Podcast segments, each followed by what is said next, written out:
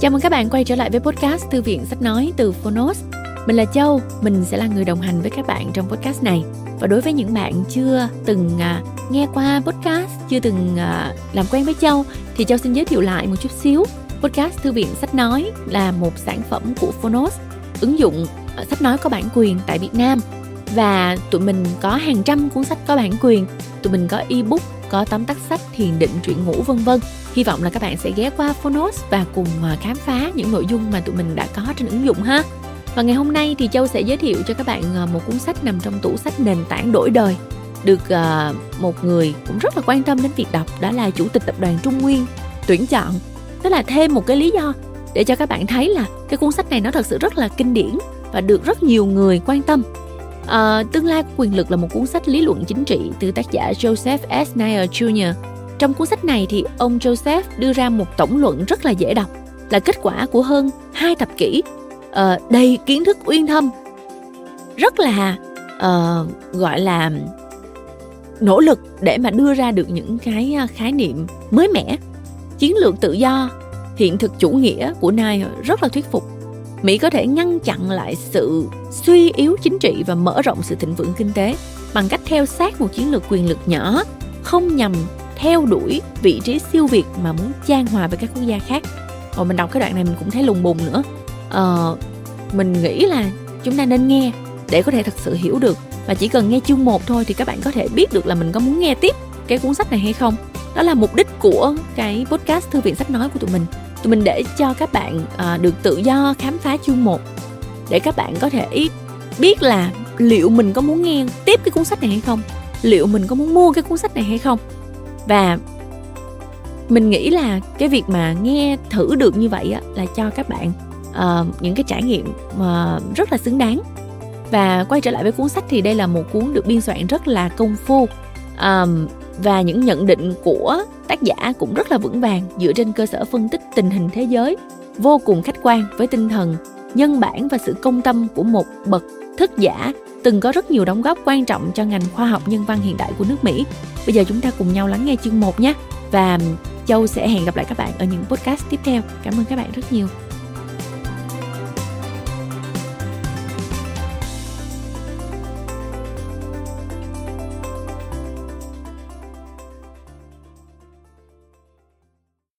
Bạn đang nghe từ Phonos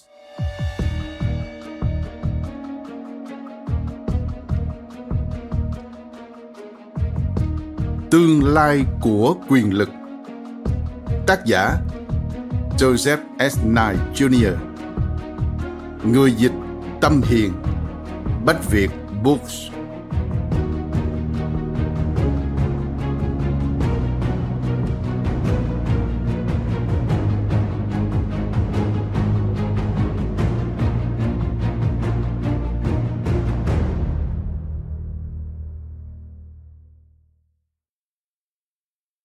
sự hùng mạnh của một quốc gia phụ thuộc vào ba thành tố căn bản. Một, độ lớn của khát vọng, chí hướng của quốc gia. Hai, trí huệ, sự minh triết của quốc gia. Ba, sự đoàn kết toàn diện của quốc gia. Nhà sáng lập, chủ tịch tập đoàn trung nguyên legend đặng lê nguyên vũ. Thư gửi các thế hệ thanh niên Việt Loài người đã trải qua rất nhiều thăng trầm trong các giai đoạn lịch sử phát triển từ cổ chí kim. Nhưng chưa một ai có được lời giải đáp trọn vẹn nào cho những câu hỏi chí tử gắn liền với tồn vong và hưng thịnh của nhân loại. Nhằm tìm ra con đường giải quyết triệt để tận gốc rễ căn nguyên của những hiểm họa và bất toàn. Tại sao vẫn tồn tại đói nghèo? Bệnh tật và khổ đau. Vì sao con người không có được giàu có toàn diện và hạnh phúc đích thực? Cụ thể hơn, trên bình diện một người, một gia đình, một quốc gia. Tại sao có quốc gia hùng mạnh lại có quốc gia nhược tiểu? Tại sao có nước giàu, nước nghèo? Làm sao để đưa một quốc gia trở nên vĩ đại biến một dân tộc thành dân tộc trung tâm của nhân loại. Tại sao có kẻ thất bại, người thành công? Tại sao chỉ với khát khao dẫn dắt của một cá nhân có thể lây chuyển cả một dân tộc? Làm sao để trở thành con người siêu việt? Sức mạnh của một con người, một dân tộc do đâu mà có? Luôn đau đấu dằn xé bởi những câu hỏi tại sao và làm như thế nào? Trước những câu hỏi cốt lõi nhân sinh như thế, đòi hỏi những trăn trở, thao thức, tự thân ngày đêm liên tục, truy tìm căn nguyên, khát khao truy cầu chân lý, trải nghiệm một sở thị các cảnh giới cuộc sống để thấu nhận rằng sự hùng mạnh của một quốc gia, theo tôi, phụ thuộc vào ba thành tố căn bản. Một độ lớn khát vọng, chí hướng của quốc gia. Hai, trí huệ, sự minh triết của quốc gia. Ba, sự đoàn kết toàn diện của quốc gia.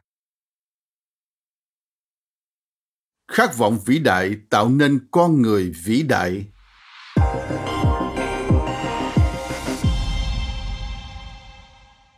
Đây chính là điều kiện tiên quyết có được sức mạnh, quyền lực tuyệt đối với một cá nhân, sống không khát vọng thì không khác gì loài vô tri vật vờ không lối thoát ở tầm vóc quốc gia, dân tộc, không khát vọng vươn lên, không mục tiêu cao cả thì sẽ sinh ra sự bạc nhược, yếu kém từ tinh thần, dẫn tới sự suy thoái về thể chất và vật chất. 30 triệu thanh niên Việt chính là nòng cốt, là rương cột của dân tộc. Đây chính là những thanh niên nếu được nuôi dưỡng trong mình khát vọng vĩ đại, khao khát trở nên vĩ đại, sống và hành động trong tâm thế công dân của một quốc gia vĩ đại sẽ tạo nên tương lai vĩ đại cho nước Việt. Lập chí cả cho thanh niên, tạo dựng khát vọng vĩ đại cho thanh niên, chính là tạo dệt sức mạnh cho dân tộc, quốc gia. Lịch sử nhân loại từ ngàn xưa đến tận ngày nay là minh chứng không thể chối cãi rằng chính sức mạnh của cá nhân, gia đình, quốc gia, dân tộc đã tạo dựng nên các nền văn minh chói sáng hay những đế chế thịnh cường bền vững. Khát vọng càng cao, vinh quang càng lớn. Thêm vào đó, sức mạnh của một quốc gia sẽ trở nên mạnh mẽ hơn cả chính là nhờ vào kết cấu toàn kết của cả dân tộc mà thành phần chủ chốt vẫn là thanh niên. 30 triệu thanh niên Việt phải cùng kề vai sát cánh đoàn kết có trách nhiệm và phụng sự vì một khát vọng vĩ đại của nước Việt, đưa Việt Nam trở thành một quốc gia hùng mạnh, gây ảnh hưởng toàn diện trên toàn thế giới. Một dân tộc vĩ đại là dân tộc biết thượng tôn và tôn thờ tri thức.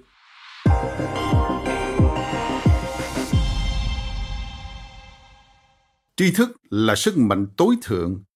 Chính sức mạnh tri thức là sức mạnh tinh thần, là sức mạnh trí huệ sẽ chuyển hóa tất cả thành sức mạnh thể chất, sức mạnh vật chất của một dân tộc, quốc gia đưa quốc gia và dân tộc đó trở nên vĩ đại và trường tồn 30 triệu thanh niên Việt sẽ có cơ hội vinh dự thấu ngộ được sức mạnh tinh thần vĩ đại này thông qua tủ sách nền tảng đổi đời do Trung Nguyên Legend trao gửi đến tất cả thanh niên Việt trên toàn Việt Nam. Tủ sách nền tảng đổi đời bao gồm hơn 100 cuốn sách quý được Chủ tịch Tập đoàn Trung Nguyên Legend, Đặng Lê Nguyên Vũ, tâm huyết và cẩn trọng tuyển chọn từ hàng triệu cuốn sách, từ hàng ngàn tấm gương danh vĩ nhân thành công nhất của dân loại. Tủ sách nền tảng đổi đời thấm đẫm tư duy biện chứng, tuần hoàn liên thông từ lập thuyết đến thực hành hợp nhất tinh hoa của toàn nhân loại để giúp học hỏi về 12 lĩnh vực căn bản nhất: huyền học, triết học, khoa học, nghệ thuật và mỹ học, chính trị học, kinh tài học, tâm lý học, xã hội học, đạo đức học, âm thanh và ngôn ngữ học, y học và võ học. 30 triệu thanh niên Việt hãy chủ động xem đây là một sứ mạng cao cả và thiêng liêng cùng quyết tâm thực thi thành công trọng trách cao quý này bằng tất cả tình yêu thương trách nhiệm và phụng sự cao độ để đưa Việt Nam trở nên vĩ đại. Hơn bao giờ hết, ngay từ bây giờ, hãy trân quý đón nhận tâm huyết của Trung Nguyên Legend, tìm hiểu, thấu ngộ và ứng dụng ánh sáng tri thức hợp nhất trong tủ sách nền tảng đổi đời để cùng nhau kiến tạo một dân tộc vĩ đại, kiến tạo một ý chí sắt đá mãnh liệt về một Việt Nam vĩ đại, có sức ảnh hưởng trên toàn thế giới. Đại diện cho một dân tộc minh triết, dẫn dắt và có trách nhiệm toàn diện, toàn biên, toàn quán trong công cuộc xóa bỏ triệt để nghèo đói, bệnh tật, khổ đau, mang đến giàu có và hạnh phúc toàn diện cho toàn nhân loại. Đặng Lê Nguyên Vũ, nhà sáng lập, Chủ tịch Tập đoàn Trung Nguyên Legend. Lời giới thiệu Joseph S. Nye Jr. sinh ngày 19 tháng 1 năm 1937 tại South Orange, New Jersey, Mỹ. Ông đạt được tấm bằng cử nhân danh dự bậc cao nhất tại trường đại học Princeton, hoàn thành chương trình nghiên cứu sinh tại Đại học Oxford với học bổng Rhodes và có bằng tiến sĩ ngành khoa học chính trị tại trường đại học Harvard. Ông nhận chức trợ lý Bộ trưởng Quốc phòng về các vấn đề an ninh quốc tế, Chủ tịch Hội đồng Tình báo Quốc gia và khóa ngoại trưởng về hỗ trợ an ninh, khoa học và công nghệ. Bên cạnh đó, ông còn là thành viên của Viện Hàn lâm Nghệ thuật và Khoa học, Học viện Hoàng gia Anh và là thành viên của Học viện Ngoại giao Hoa Kỳ. Cuộc khảo sát TRIP năm 2008 giữa 1.700 học giả về quan hệ quốc tế đã xếp ông đứng thứ sáu trong số những học giả có tầm ảnh hưởng nhất tới lĩnh vực này trong vòng 20 năm qua và là người có ảnh hưởng đến hầu hết các chính sách đối ngoại của Mỹ. Năm 2011, ông nằm trong top những nhà tư tưởng toàn cầu của tạp chí Foreign Policy. Trong cuốn Tương lai của quyền lực, với lối phân tích gọn gàng chặt chẽ, tác giả đã đưa ra những gợi ý cho việc thảo luận về chủ đề nòng cốt. Làm thế nào để Hoa Kỳ vẫn giữ được ảnh hưởng tốt đẹp với cộng đồng thế giới trong thế kỷ 21?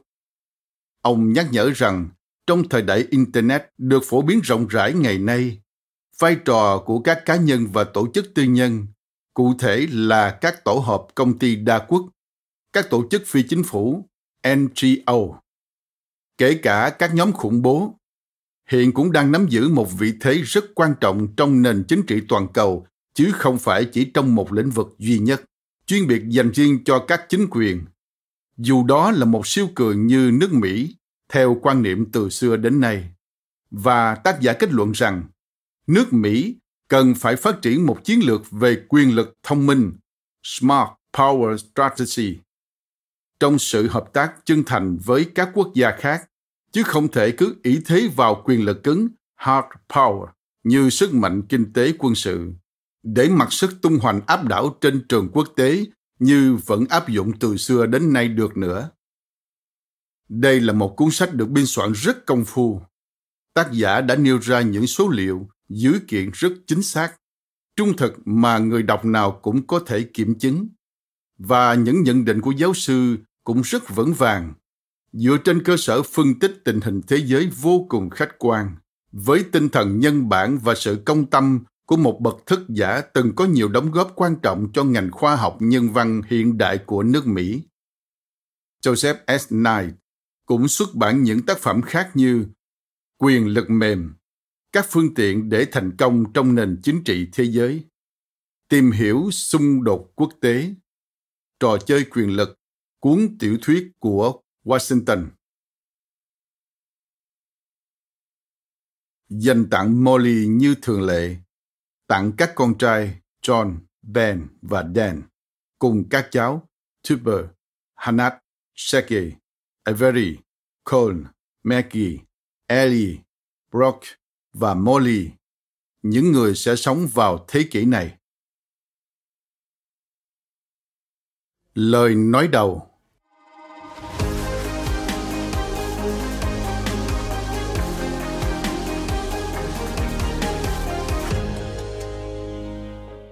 Trong diễn văn nhậm chức của mình vào năm 2009, Tổng thống Barack Obama phát biểu rằng quyền lực của chúng ta tăng trưởng là do được sử dụng một cách khôn ngoan.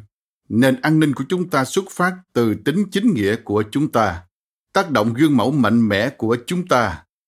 Các tổ chức được tôi luyện về khiêm tốn và kiềm chế.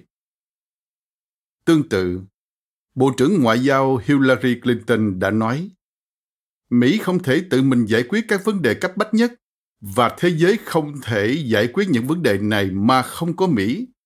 Chúng ta phải sử dụng thứ mà lâu nay vẫn được gọi là quyền lực thông minh. Toàn bộ các công cụ mà chúng ta có sẵn.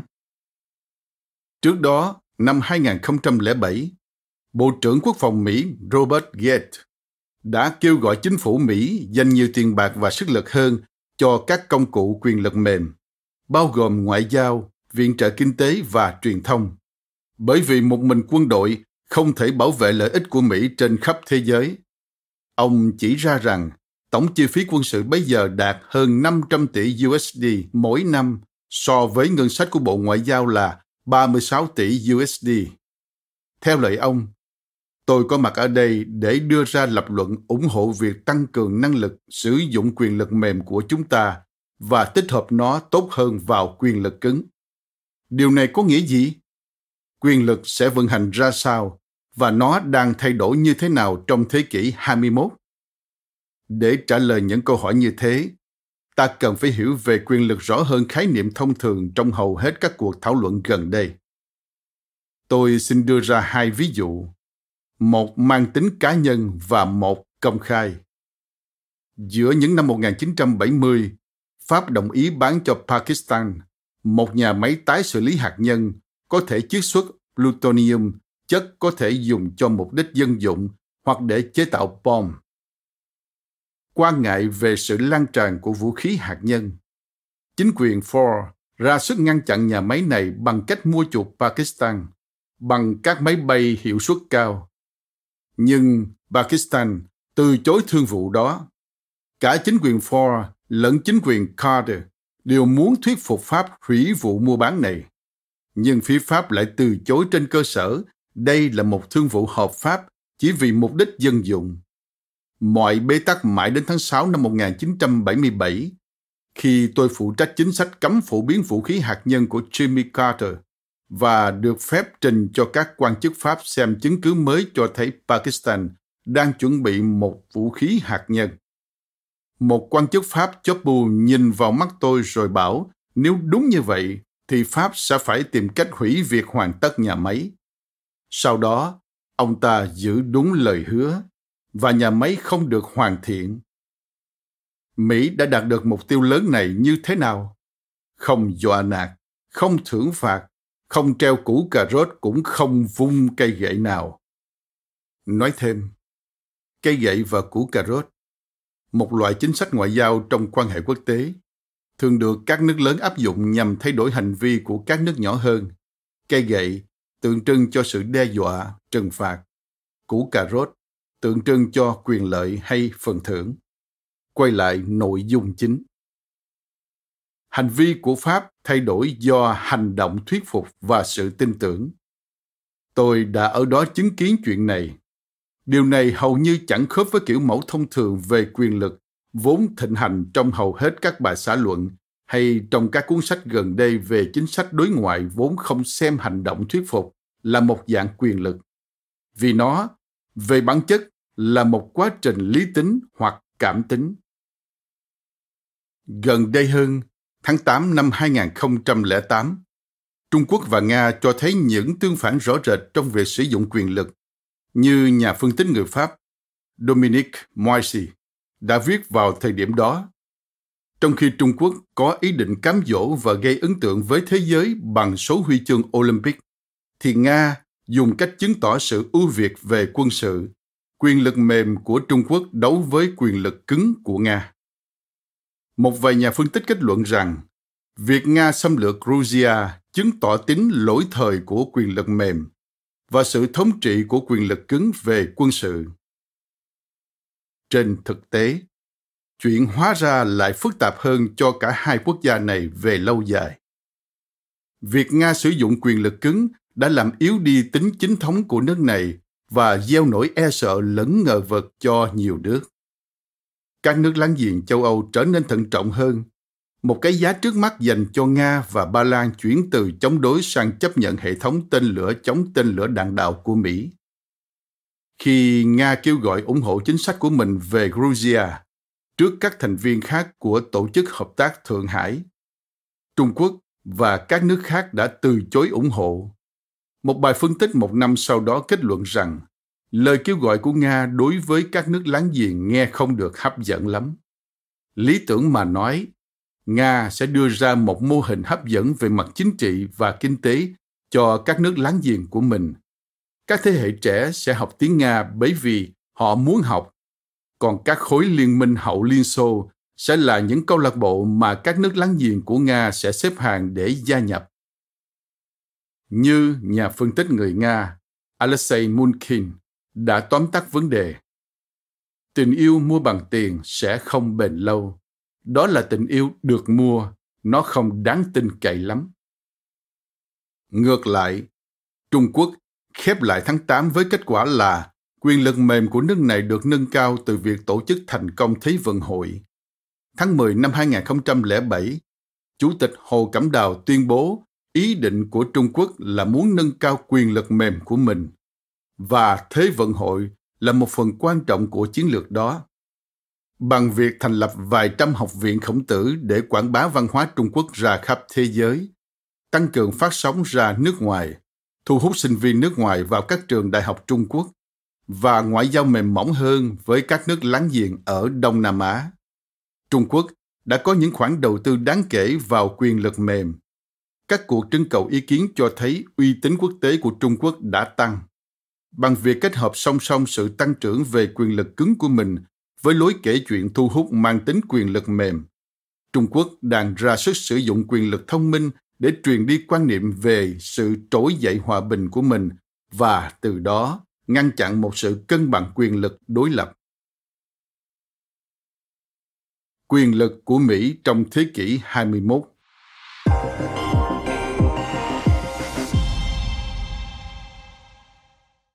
Một cách tổng quát hơn, khi kinh tế Mỹ bị suy yếu và Trung Quốc tiếp tục phát triển trong cuộc suy thoái lớn năm 2008 đến năm 2009, các tác giả Trung Quốc đã mở ra một cơn lũ những bình luận mang tính chủ nghĩa suy yếu về Mỹ. Một chuyên gia cho rằng Đỉnh cao của phóng chiếu quyền lực của Mỹ là vào năm 2000. Nói thêm, Power Projection, khả năng triển khai quyền lực của một nhà nước đến các khu vực ngoài biên giới của nhà nước đó, chẳng hạn như triển khai quân đội ứng phó với thảm họa thiên tai ở nước khác. Quay lại nội dung chính. Không chỉ phía Trung Quốc mới có những phát biểu như thế. Trong một cuộc trưng cầu vào năm 2009 của Trung tâm Nghiên cứu Pew, phần đông dân chúng tại 13 trong số 25 nước tin rằng Trung Quốc sẽ thay thế Mỹ trong vai trò siêu cường hàng đầu thế giới. Ngay cả Hội đồng Tình báo Quốc gia của chính phủ Mỹ cũng dự báo tầm thống trị của Mỹ sẽ thuyên giảm đáng kể trước năm 2025. Tổng thống Nga Dmitry Medvedev khi ấy gọi cuộc khủng hoảng tài chính năm 2008 là một dấu hiệu cho thấy sự lãnh đạo toàn cầu của Mỹ đang đến hồi kết và ngay cả một nhà quan sát đồng cảm, lãnh đạo phe đối lập người Canada Michael Ignatieff cũng đề nghị Canada nên nhìn xa khỏi Bắc Mỹ bởi vì giờ đây, giờ chính ngọ của Mỹ và sự thống trị toàn cầu của Mỹ đã kết thúc. Làm sao ta biết họ đúng hay không? Câu hỏi đó đã làm tôi thích thú hai thập kỷ qua, và cuốn sách này là đỉnh điểm của quá trình tôi điều tra nghiên cứu nguồn gốc lẫn quỹ đạo của quyền lực Mỹ.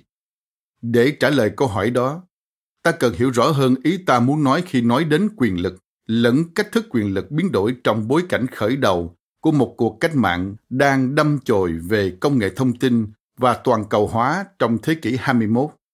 Ta cũng cần tránh xa một số cạm bẫy nhất định trong lý luận. Trước hết, ta phải thận trọng đối với những cách ví von sai lạc về sự hủy hoại hữu cơ các quốc gia không có tuổi thọ đoán trước được như con người.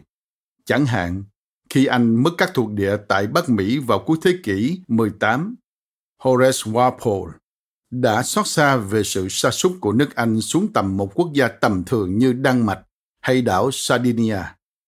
Ông ta không thấy trước được là cách mạng công nghiệp sẽ mở ra cho nước Anh một thế kỷ thứ hai với uy thế còn lớn hơn. La Mã vẫn ở thế độc tôn trong hơn ba thế kỷ sau đỉnh cao quyền lực La Mã.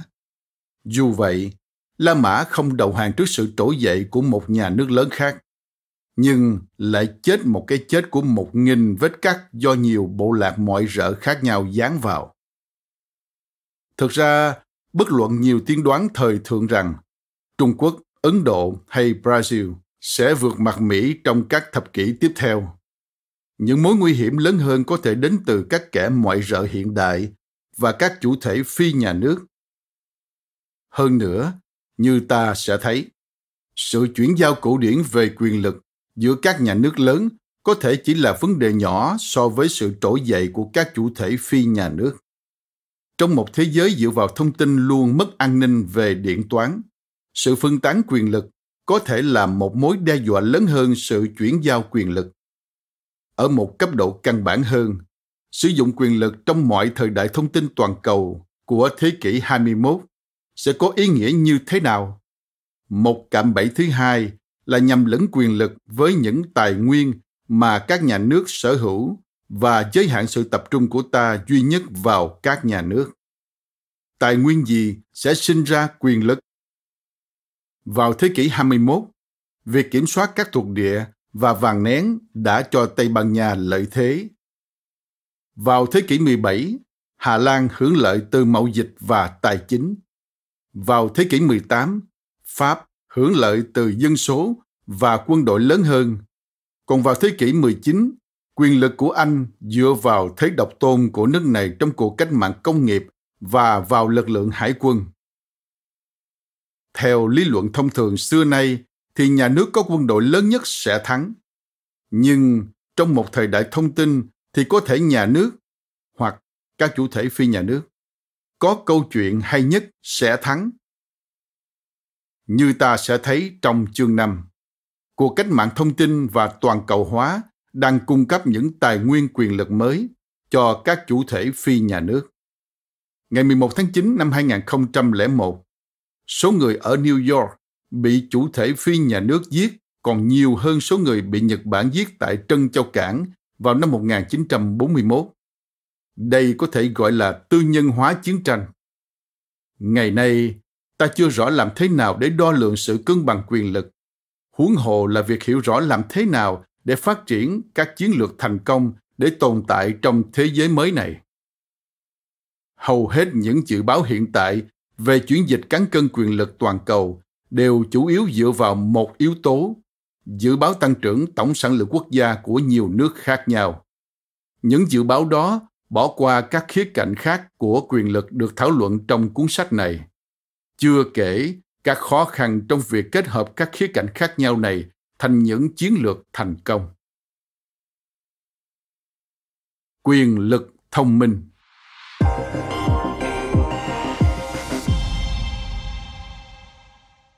Quyền lực thông minh là sự kết hợp giữa quyền lực cứng, mang tính cưỡng ép và thưởng phạt với quyền lực mềm mang tính thuyết phục và thu hút quyền lực mềm không phải là giải pháp cho mọi vấn đề mặc dù nhà lãnh đạo bắc triều tiên kim jong un xem phim hollywood, nhưng điều đó ảnh hưởng rất ít đến chương trình vũ khí hạt nhân của bắc triều tiên và quyền lực mềm đã không đi đến đâu trong việc thu hút chính phủ Taliban tránh xa việc hậu thuẫn Al-Qaeda vào những năm 1990.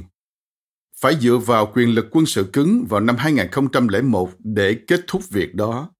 Để làm sáng tỏ luận điểm này, trong cuốn sách viết năm 2004 của tôi là Quyền lực mềm, phương tiện đưa đến thành công trên chính trường thế giới. Tôi đã đưa ra thuật ngữ quyền lực thông minh để chỉ việc kết hợp quyền lực cứng và quyền lực mềm thành những chiến lược thành công. Vài năm sau, Richard Armitage và tôi cùng chủ trì một ủy ban quyền lực thông minh lưỡng đảng tại Trung tâm Nghiên cứu Chiến lược và Quốc tế. Ủy ban kết luận rằng hình tượng và tầm ảnh hưởng của Mỹ đã suy yếu trong những năm gần đây, và Mỹ phải chuyển từ gieo rắc nỗi sợ hãi sang truyền đi sự lạc quan và niềm hy vọng. Ủy ban quyền lực thông minh không đơn độc trong kết luận này và các chủ thể khác cũng đã tham gia kêu gọi sử dụng các chiến lược quyền lực thông minh. Lầu Năm Góc là cánh tay tinh nhuệ nhất của chính phủ Mỹ, nhưng khả năng đạt được thành tích của một mình sức mạnh quân sự thì có giới hạn. Thúc đẩy dân chủ, quyền con người và sự phát triển của xã hội dân sự bằng nòng súng không phải là thượng sách. Đành rằng quân đội Mỹ có năng lực tác chiến ấn tượng, nhưng nếu việc gì cũng quay sang lầu năm góc, bởi vì nơi đây làm được việc thì điều đó sẽ dẫn đến sự liên tưởng về một chính sách đối ngoại bị quân sự hóa thái quá. Các quan chức quân sự cấp cao hiểu điều này. Theo lời của đô đốc Mike Merlin, Tổng tham mưu trưởng Liên quân Mỹ, Bộ trưởng Clinton và Bộ trưởng Gates đã kêu gọi đầu tư tài chính nhiều hơn và chú trọng nhiều hơn vào quyền lực mềm của ta. Và tôi hoàn toàn đồng ý với họ. Nếu chọn cách gây ảnh hưởng chỉ qua quân đội của ta, ta sẽ thấy tầm ảnh hưởng của Mỹ sớm muộn cũng sẽ thuyên giảm. Quyền lực thông minh không đơn giản là quyền lực mềm 2.0. Nó chỉ khả năng kết hợp quyền lực cứng và mềm thành những chiến lược hiệu quả trong nhiều bối cảnh khác nhau. Các bối cảnh của thế kỷ 21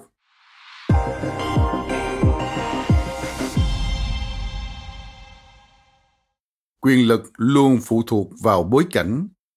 Đứa trẻ kiểm soát toàn sân chơi có thể trở nên lù khù khi chuông giải lao rung lên và bối cảnh chuyển sang một lớp học trật tự vào giữa thế kỷ 20, Joseph Stalin đã hỏi một cách khinh miệt là giáo hoàng có bao nhiêu sư đoàn.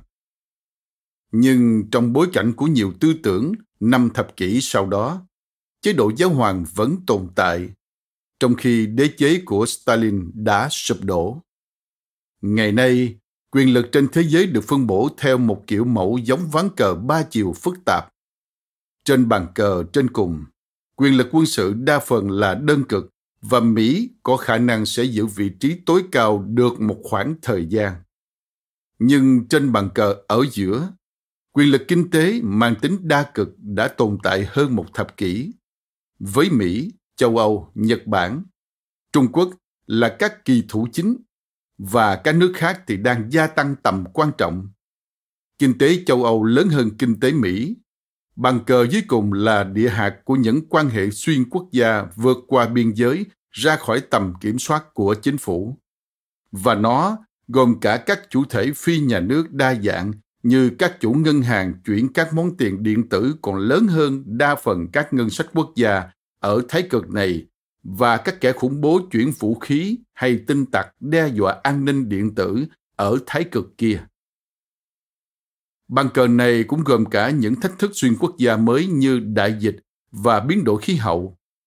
Trên bàn cờ dưới cùng này, quyền lực được phân tán rộng rãi và ở đây không có khái niệm đơn cực, đa cực, bá quyền hay những thứ sáo rỗng tương tự khác mà những nhà lãnh đạo chính trị và học giả nói trong các bài diễn thuyết của họ.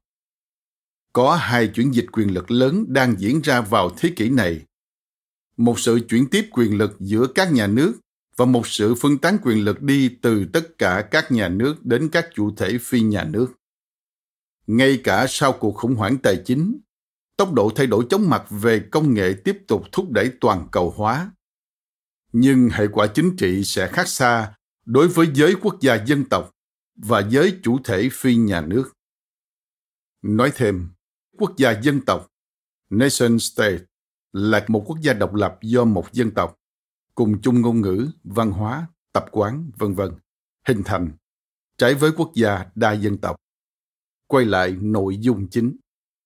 Trong chính trị liên nhà nước, yếu tố quan trọng nhất sẽ vẫn là sự trở lại của châu Á. Năm 1750, châu Á chiếm hơn nửa dân số thế giới và sản lượng thế giới. Trước năm 1900, sau cuộc cách mạng công nghiệp ở châu Âu và Mỹ, sản lượng của châu Á giảm xuống còn một phần năm sản lượng thế giới.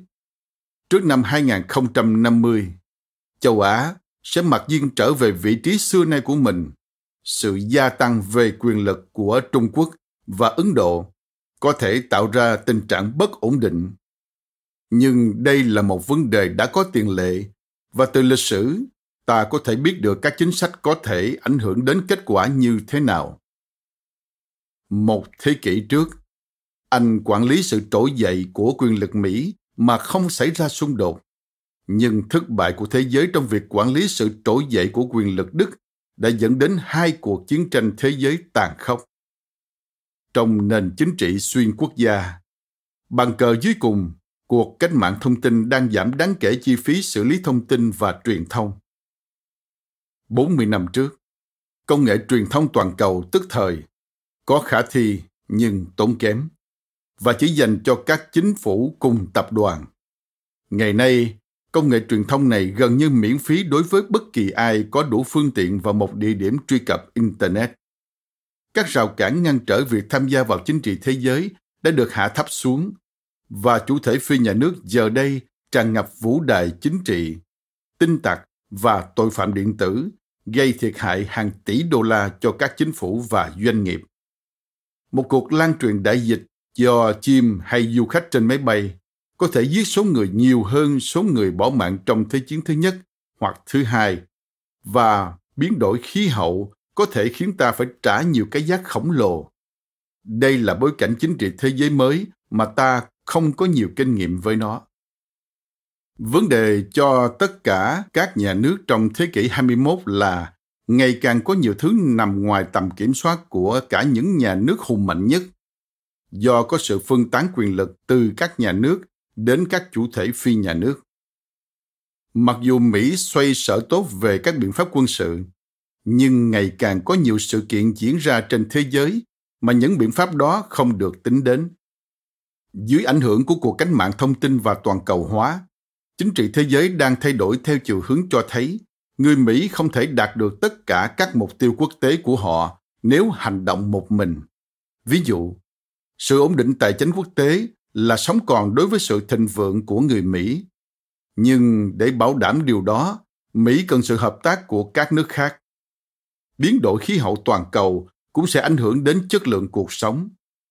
Nhưng một mình Mỹ không thể xoay sở vấn đề này.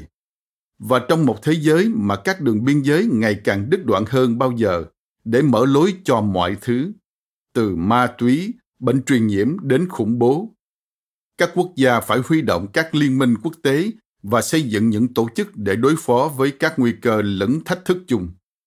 Theo nghĩa này, quyền lực trở thành một trò chơi có tổng dương. Nói thêm, trò chơi có tổng dương, positive sum game, là khái niệm trong lý thuyết trò chơi, biểu thị cuộc cạnh tranh trong đó không có bình thua. Quay lại nội dung chính nghĩ theo nghĩa quyền lực đối với người khác là chưa đủ ta cũng phải nghĩ theo nghĩa quyền lực nhằm đạt được mục tiêu và bao hàm quyền lực cùng người khác về nhiều vấn đề xuyên quốc gia, tiếp cho người khác sức mạnh có thể giúp ta đạt được mục tiêu riêng trong thế giới này, các mạng lưới và tính gắn kết trở thành một nguồn quyền lực hợp thời quan trọng sự thức thời, khả năng hiểu một môi trường đang tiến triển và tận dụng các xu hướng sẽ trở thành một kỹ năng thiết yếu trong việc cho phép các nhà lãnh đạo chuyển các tài nguyên quyền lực thành các chiến lược thành công. Ta sẽ cần sự am hiểu về thời thế nếu muốn hiểu rằng vấn đề quyền lực Mỹ trong thế kỷ 21 không phải là vấn đề về suy yếu, mà là vấn đề không nhận thấy rằng ngay cả quốc gia lớn nhất cũng không thể đạt được mục tiêu nếu không có sự giúp đỡ của các quốc gia khác. Điều đó sẽ đòi hỏi phải hiểu sâu hơn về quyền lực hiểu nó đang thay đổi ra sao và làm thế nào để xây dựng những chiến lược quyền lực thông minh điều đó sẽ đòi hỏi một câu chuyện kể phức tạp hơn là những câu chuyện cổ điển về sự trỗi dậy và sụp đổ của các cường quốc. Mỹ có khả năng sẽ vẫn là quốc gia hùng mạnh nhất của thế kỷ 21 nhưng điều đó không đồng nghĩa với thống trị. Khả năng đạt được kết quả mà ta muốn sẽ tùy thuộc vào một câu chuyện kể mới về quyền lực thông minh. Người mỹ cần phải ngừng hỏi ai là số một và ngừng mơ tưởng đến những câu chuyện kể về thế độc tôn. Mà nên bắt đầu hỏi về chuyện làm thế nào để có thể kết hợp những công cụ quyền lực khác nhau thành những chiến lược thông minh để đạt được quyền lực cùng các quốc gia khác. Thay vì chỉ đối với các quốc gia đó. Suy nghĩ rõ ràng hơn về quyền lực và kích thích câu chuyện kể rộng mở hơn, đó chính là mục đích của cuốn sách này tôi đã cố gắng viết một cuốn sách ngắn theo phong cách dễ tiếp cận với những người đọc thông minh hơn là nhắm đến đối tượng học giả. Nhưng kèm theo một cấu trúc phân tích kỹ lưỡng được nêu rõ trong phần ghi chú. Một mặt, tôi tiếp tục công cuộc khám phá tương lai quyền lực mỹ. Mặt khác, tôi cố gắng đầu sâu những khái niệm theo hướng có thể áp dụng được cho các quốc gia khác. Đâu là những vấn đề của việc chuyển đổi các tài nguyên quyền lực thành các chiến lược sinh ra kết quả như mong muốn. Đâu là các vấn đề của bành trướng đế quốc quá khả năng trong các mục tiêu quốc tế và đầu tư trong nước dưới khả năng trong việc huy động tài nguyên? Làm cách nào để cân bằng hai việc này? Nói thêm, bành trướng đế quốc quá khả năng, imperial overstretch, là thuật ngữ chỉ sự đầu tư nhằm mở rộng tầm ảnh hưởng của một cường quốc một cách quá khả năng, dẫn đến nguy cơ suy yếu kinh tế và sụp đổ sau đó. Liên xô là một ví dụ. Đầu tư trong nước dưới khả năng domestic indirect, ngược với thuật ngữ trên. Quay lại nội dung chính. Các khía cạnh khác nhau của quyền lực đang thay đổi như thế nào trong thế kỷ này? Và sự thay đổi đó có ý nghĩa ra sao đối với định nghĩa về thành công chiến lược? Điều gì sẽ xảy ra với quyền lực mỹ hay quyền lực trung quốc hay quyền lực của các chủ thể phi nhà nước trong thời đại điện tử? Không ai có thể kết luận chắc chắn đối với cái khái niệm quyền lực còn gây tranh cãi. Nhưng vì ta không thể né tránh nói về nó, tôi hy vọng sẽ làm sáng tỏ hơn cuộc thảo luận này và đưa ra một góc nhìn rộng hơn về tầm nhìn chiến lược. Đó chính là quyền lực thông minh.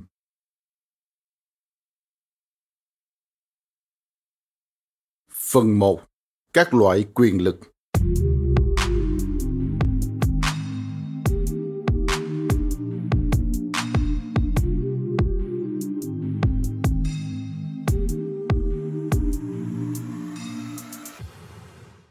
Chương 1.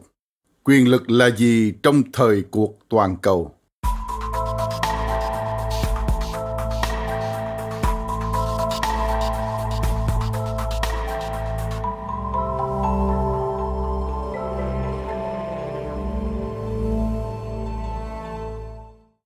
Là một khái niệm được sử dụng rộng rãi đến thế nhưng quyền lực lại khó nắm bắt và đo lường đến mức đáng ngạc nhiên. Tuy nhiên những vấn đề như thế này không làm cho một khái niệm trở nên vô nghĩa. Rất ít người trong số chúng ta phủ nhận tầm quan trọng của tình yêu mặc dù ta không thể nói. Anh yêu em gấp 3,6 lần anh yêu thứ khác. Cũng như tình yêu, ta trải nghiệm quyền lực trong cuộc sống hàng ngày của mình và nó có tác động thực sự dù cho ta không thể đo lường nó chính xác. Đôi khi, các nhà phân tích bấy lâu rất muốn vứt bỏ khái niệm này cho nó là vô cùng mơ hồ và không chính xác nhưng tự khái niệm này đã cho thấy nó rất khó thay thế triết gia vĩ đại người anh bertrand russell từng ví vai trò của quyền lực trong khoa học xã hội như tính trọng yếu của khái niệm năng lượng trong vật lý. Nhưng cách so sánh này dễ gây nhầm lẫn. Nhà vật lý có thể đo lường các mối quan hệ về năng lượng và lực giữa các vật vô tri khá chính xác.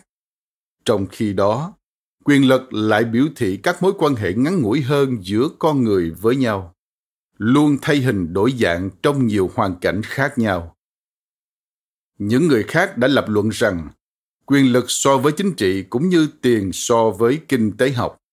Một lần nữa, cách ẩn dụ này dễ làm ta hiểu sai. Tiền là một tài nguyên linh hoạt, có thể thay thế được, có thể dùng tiền để mua nhiều loại hàng hóa đa dạng. Nhưng những tài nguyên sinh ra quyền lực trong mối quan hệ hay bối cảnh này có thể không sinh ra quyền lực trong mối quan hệ hay bối cảnh khác. Ta có thể dùng tiền trong thị trường nhà đất thị trường rau quả hoặc đấu giá trên mạng. Trong khi năng lực quân sự, một trong những tài nguyên quyền lực quốc tế quan trọng nhất, có thể sinh ra kết quả ta mong muốn trong một cuộc đấu xe tăng, nhưng không phải trên mạng internet. Nhiều năm qua, các nhà phân tích khác nhau đã cố gắng đưa ra các công thức có thể định lượng quyền lực trong thời cuộc quốc tế. Ray klein là cựu quan chức cấp cao trong cia phụ trách báo cáo cho các lãnh đạo chính trị về sự cân bằng quyền lực giữa mỹ và liên xô trong chiến tranh lạnh là một ví dụ các quan điểm của ông ảnh hưởng đến những quyết định chính trị có liên quan đến rủi ro cao và trị giá hàng tỷ đô la. Năm 1977, ông công bố một phiên bản cô động của công thức mình đã dùng để ước lượng quyền lực. Quyền lực qua cảm nhận bằng tổng của dân số, lãnh thổ, nền kinh tế, quân sự, nhân với tổng của chiến lược và ý chí. Sau khi thay số vào công thức, ông kết luận rằng Liên Xô hùng mạnh gấp đôi Mỹ. Dĩ nhiên, như ngày nay ta đã thấy, công thức này không phải là chỉ số chính xác để tiên đoán kết quả. Chỉ hơn chục năm sau, Liên Xô sụp đổ và các học giả còn tuyên bố Mỹ là siêu cường duy nhất trong một thế giới đơn cực. Một nỗ lực gần đây hơn nhằm tạo ra một chỉ số quyền lực đã tính đến các tài nguyên của một quốc gia. Công nghệ, hoạt động kinh doanh, con người, vốn, tài nguyên hữu hình và hiệu suất quốc gia, những ràng buộc bên ngoài, cơ sở hạ tầng, ý tưởng, cùng cách thức chúng xác định năng lực quân sự và tài nghệ tác chiến. Cách mô tả này cho ta biết về quyền lực quân sự tương đối nhưng không phải tất cả các loại quyền lực hợp thời. Mặc dù quân lực hiệu quả vẫn là một trong những tài nguyên quyền lực chủ chốt trong thời cuộc quốc tế, như ta sẽ thấy trong chương tiếp theo. Thế giới không còn tự tung tự tác như ở châu Âu thế kỷ 19 nữa. Thời kỳ mà các sử gia có thể định nghĩa cường quốc là nước có khả năng thắng trong chiến tranh. Quân lực và tài nghệ tác chiến không cho ta biết nhiều về kết quả chẳng hạn như trong thế giới tài chính hay biến đổi khí hậu. Hai yếu tố này cũng không cho ta biết nhiều về quyền lực của các chủ thể phi nhà nước. Nói bằng thuật ngữ quân sự, Enkiada chỉ là chú lùn so với gã khổng lồ Mỹ, nhưng tầm ảnh hưởng của những kẻ khủng bố không phụ thuộc nhiều vào tầm cỡ lực lượng của chúng, mà phụ thuộc nhiều hơn vào những hiệu ứng sân khấu của các hành động, các câu chuyện kể và những phản ứng thái quá mà bọn chúng có thể tạo ra. Theo nghĩa đó, khủng bố tự như môn thể thao nhu thuật, trong đó đối thủ yếu sử dụng sức mạnh của kẻ to lớn hơn để chống lại chính họ. Các chỉ số thông thường về quyền lực quân sự lại không bao hàm cơ chế tác động này. Trong một số tình huống đàm phán nhất định như Thomas Kellin đã chứng minh sự yếu thế và nguy cơ một đối tác sẽ sụp đổ có thể là một nguồn quyền lực đàm phán. Một công ty nợ nần đến phá sản, nếu chỉ nợ 1.000 USD thì có ít quyền lực. Nhưng nếu nợ 1 tỷ USD thì con nợ đó có thể có quyền lực đàm phán đáng kể. Đơn cử số phận của các tổ chức được đánh giá là lớn đến mức thất bại trong cuộc khủng hoảng tài chính năm 2008. Kim Jong-un của Bắc Triều Tiên có lẽ là nhà lãnh đạo thế giới duy nhất có thể khiến Bắc Kinh trông như bất lực. Các nhà ngoại giao nói ông Kim luôn lợi dụng những nỗi sợ của Trung Quốc. Ông ta lập luận, nếu phía Trung Quốc không bơm viện trợ vào nền kinh tế đang suy yếu của ông ta, thì họ sẽ đối mặt với tình cảnh nhiều người tị nạn đổ qua biên giới và có thể xảy ra bạo động. Bất kỳ nỗ lực nào nhằm phát triển một chỉ số duy nhất về quyền lực đều sẽ thất bại bởi vì quyền lực phụ thuộc vào các mối quan hệ của con người vốn luôn thay đổi trong nhiều bối cảnh khác nhau. Trong khi có thể dùng tiền để đo lường sức mua khắp các thị trường khác nhau, thì không có một quy chuẩn hữu ích nào có thể tổng kết tất cả các mối quan hệ và bối cảnh để sinh ra một tổng quyền lực mà ai cũng tán thành. Định nghĩa quyền lực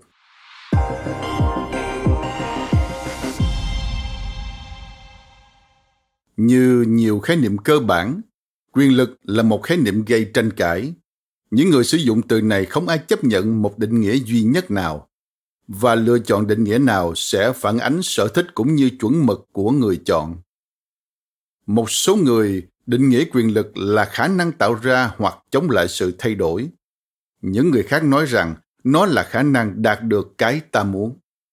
Định nghĩa rộng này gồm cả quyền lực đối với thiên nhiên cũng như đối với người khác.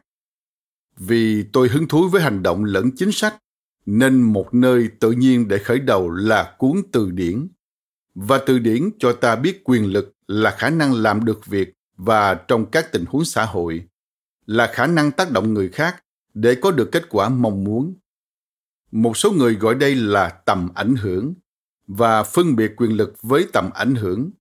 Nhưng như vậy là nhầm lẫn vì từ điển định nghĩa hai từ này có thể thay thế cho nhau. Có nhiều yếu tố ảnh hưởng đến khả năng đạt được điều ta muốn. Ta sống trong một mạng lưới các lực lượng xã hội được thừa hưởng. Trong đó, một vài lực lượng có thể thấy được còn các lực lượng khác thì biểu hiện gián tiếp và đôi khi được gọi là lực lượng xã hội cấu trúc. Ta có xu hướng xác định và chú trọng vào một vài trong số những ràng buộc vào lực lượng này hơn là những thứ khác tùy vào sở thích của ta. Ví dụ, trong tác phẩm về các nền văn minh, nhà khoa học chính trị Peter Katzenstein lập luận rằng quyền lực của các nền văn minh khác quyền lực trong các nền văn minh. Những chủ thể trong các nền văn minh nắm giữ quyền lực cứng và mềm. Quyền lực xã hội vận hành bên dưới cấp độ hành vi bằng cách định hình những cấu trúc xã hội nền tảng, các hệ thống tri thức và môi trường tổng quát. Tuy các lực lượng xã hội cấu trúc như thế là quan trọng, nhưng vì mục đích chính sách ta cũng muốn hiểu các chủ thể có thể làm gì trong phạm vi các tình huống nhất định. Các nền văn minh và các xã hội là không bất biến. Và các nhà lãnh đạo hiệu quả có thể nỗ lực định hình những lực lượng xã hội lớn hơn với nhiều mức độ thành công khác nhau. Như nhà lý luận nổi tiếng người Đức Max Weber nói, ta muốn biết được xác suất một chủ thể trong một mối quan hệ xã hội có thể thực hiện được ý chí của mình. Dù chủ yếu chú trọng vào những chủ thể cụ thể, ta cũng không thể nói một chủ thể có quyền lực mà không nói rõ quyền lực làm gì. Ta phải nói rõ ai tham gia vào mối quan hệ quyền lực, tức là phạm vi của quyền lực cũng như những đề tài nào có liên quan, tức lĩnh vực của quyền lực. Ví dụ, Đức Giáo Hoàng có quyền lực đối với những người cơ đốc giáo, nhưng không có quyền lực đối với những người khác, chẳng hạn như người tin lành. Và ngay cả trong số những người công giáo, có thể ông muốn có quyền lực đối với tất cả các quyết định về đạo đức của họ, nhưng một số môn đồ có thể bác bỏ quyền lực của ông trên một số vấn đề chẳng hạn như kế hoạch hóa gia đình hay hôn nhân ngoài nhà thờ. Do đó, khi nói rằng giáo hoàng có quyền lực đòi hỏi ta phải nói rõ bối cảnh, tức là phạm vi và lĩnh vực của mối quan hệ giữa giáo hoàng và một cá nhân bất kỳ.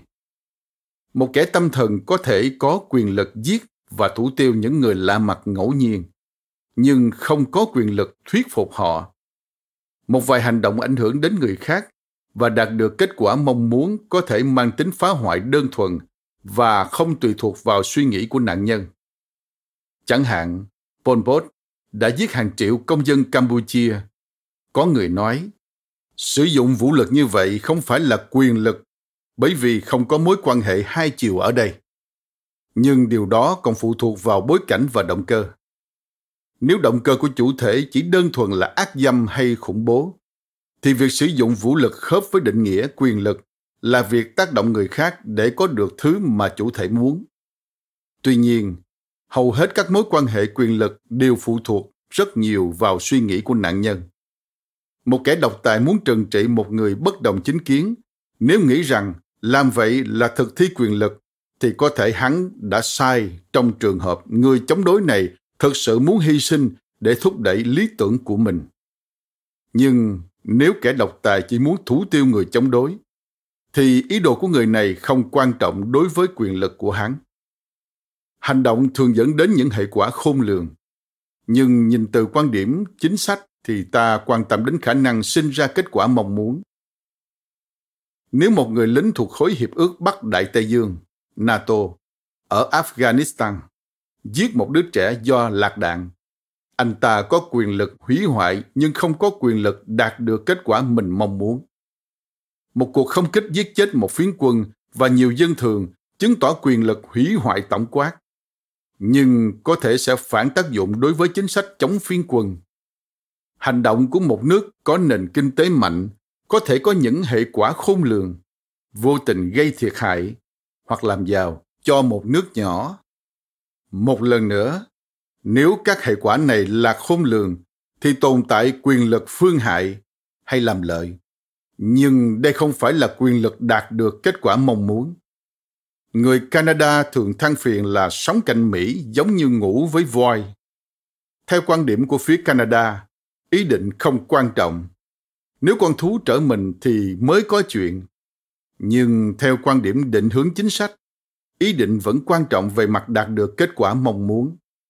Một quan niệm quyền lực theo định hướng chính sách phụ thuộc vào một bối cảnh cụ thể để cho ta biết ai được gì, bằng cách nào, ở đâu và khi nào. Các nhà chính trị thực dụng và những người bình thường thường thấy các vấn đề về hành vi và động lực này quá phức tạp và khó đoán. Các định nghĩa về hành vi đánh giá quyền lực dựa vào kết quả được xác định sau hành động đó các nhà kinh tế học gọi đây là ex post thay vì trước hành động đó ex ante. Nhưng các nhà làm chính sách muốn có những dự đoán về tương lai để giúp dẫn đường cho các hành động của họ. Do đó, họ thường xuyên định nghĩa quyền lực đơn giản về mặt những tài nguyên có thể sinh ra kết quả. Theo định nghĩa thứ hai về quyền lực như tài nguyên này, một quốc gia là hùng mạnh nếu có dân số tương đối lớn cũng như lãnh thổ, tài nguyên thiên nhiên, sức mạnh kinh tế, quân lực và sự ổn định xã hội ưu điểm của định nghĩa thứ hai này là nó chỉ ra quyền lực có vẻ như cụ thể, đo lường được và đoán được. Một cẩm nang hướng dẫn hành động. Quyền lực theo nghĩa này tựa như việc giữ các quân bài lớn trong một ván bài. Nhưng định nghĩa này có nhiều vấn đề lớn. Khi người ta đánh đồng quyền lực với những tài nguyên có thể sinh ra kết quả, họ thường gặp phải nghịch lý là những người có nhiều quyền lực trời phú nhất không phải lúc nào cũng đạt được kết quả họ mong muốn. Ở đây, không phủ nhận tầm quan trọng của tài nguyên quyền lực. Quyền lực được truyền đạt thông qua tài nguyên, hữu hình hay vô hình, và người ta lại chú ý đến tài nguyên. Nếu ta đưa ra các quân bài lớn nhất trong một ván xì tố, người khác có thể gấp lại tụ bài của họ thay vì thách ta. Nhưng tài nguyên quyền lực dẫn đến thắng lợi trong ván bài này có thể không giúp ích gì trong một ván khác. Giữ một tụ bài xì tố mạnh cũng không thắng được nếu đây là ván bài brick. Cho dù là ván xì tố đi nữa, nếu ta chơi vụng tụ bài mạnh của mình, hoặc nhẹ dạ tin vào lời hù dọa hoặc lừa lọc, thì ta vẫn có thể thua. Chuyển đổi quyền lực đi từ tài nguyên đến các kết quả về mặt hành vi là một biến số trọng yếu ở giữa. Có các tài nguyên quyền lực không đảm bảo sẽ luôn có được kết quả mong muốn. Chẳng hạn, về mặt tài nguyên, Mỹ hùng mạnh hơn hẳn so với Việt Nam, nhưng lại thua trong cuộc chiến. Chuyển đổi tài nguyên thành quyền lực thật sự, theo nghĩa đạt được kết quả mong muốn, đòi hỏi các chiến lược được thiết kế kỹ lưỡng và tài lãnh đạo, thiện xảo, cái mà tôi gọi là quyền lực thông minh. Song, các chiến lược thường không thỏa đáng, còn các lãnh đạo thì thường xuyên phán đoán sai.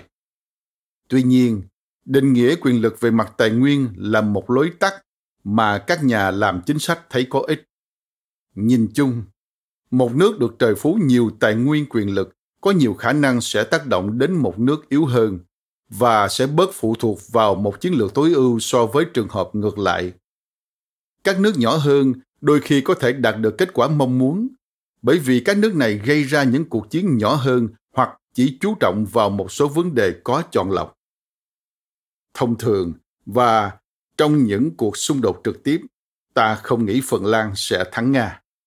Như bước đầu trong bất kỳ trò chơi nào, trước hết, ta nên tìm hiểu ai đã giữ các quân bài lớn và người này còn bao nhiêu sèn vốn để chơi. Song, một điều cũng quan trọng không kém là các nhà làm chính sách phải có sự am hiểu về thời thế để hiểu họ đang chơi ván bài gì. Các tài nguyên nào cung cấp cơ sở tốt nhất cho hành vi quyền lực trong một bối cảnh nhất định. Dầu mỏ không phải là một tài nguyên quyền lực ấn định trước thời kỳ công nghiệp. Uranium cũng không quan trọng trước thời kỳ hạt nhân. Theo các quan điểm hiện thực truyền thống về thời cuộc quốc tế, chiến tranh là ván bài tối hậu, trong đó người ta chơi các quân bài của chính trị thế giới. Khi tất cả các quân bài đều nằm trên bàn, các ước lượng về quyền lực tương đối được minh chứng và bác bỏ. Nhưng qua nhiều thế kỷ, khi công nghiệp phát triển, các nguồn sức mạnh cho chiến tranh thường thay đổi. Hơn nữa, trước một số các vấn đề ngày càng nhiều trong thế kỷ 21, chiến tranh không phải là yếu tố phân xử tối hậu. Do đó, nhiều nhà phân tích bác bỏ cách tiếp cận các yếu tố của quyền lực quốc gia vì nó dễ gây hiểu lầm và thua xa cách tiếp cận về mặt hành vi hay quan hệ mà thực tế đã trở nên nổi trội trong giới phân tích khoa học xã hội vào nửa sau thế kỷ 20. Nghiêm túc mà nói, những người hoài nghi đều đúng. Tài nguyên quyền lực chẳng qua là nguyên liệu hay các phương tiện truyền tải hữu hình và vô hình làm nền tảng cho những mối quan hệ quyền lực. Và một nhóm tài nguyên bất kỳ có sinh ra kết quả mong muốn hay không tùy thuộc vào hành vi trong bối cảnh. Phương tiện này không phải là mối quan hệ quyền lực. Biết được mã lực và tổng quãng đường đi được của một phương tiện không cho ta biết nó có đến được cái đích mong muốn hay không.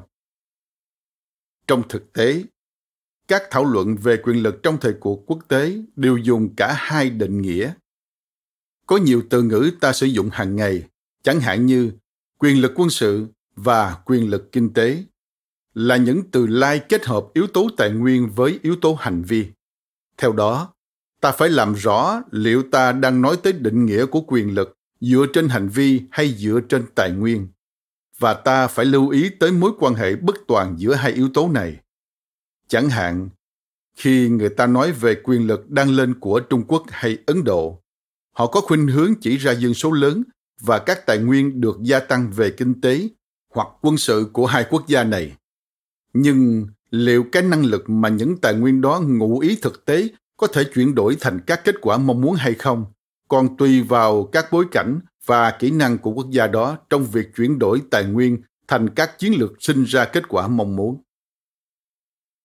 Mời bạn tham khảo hình 1.1.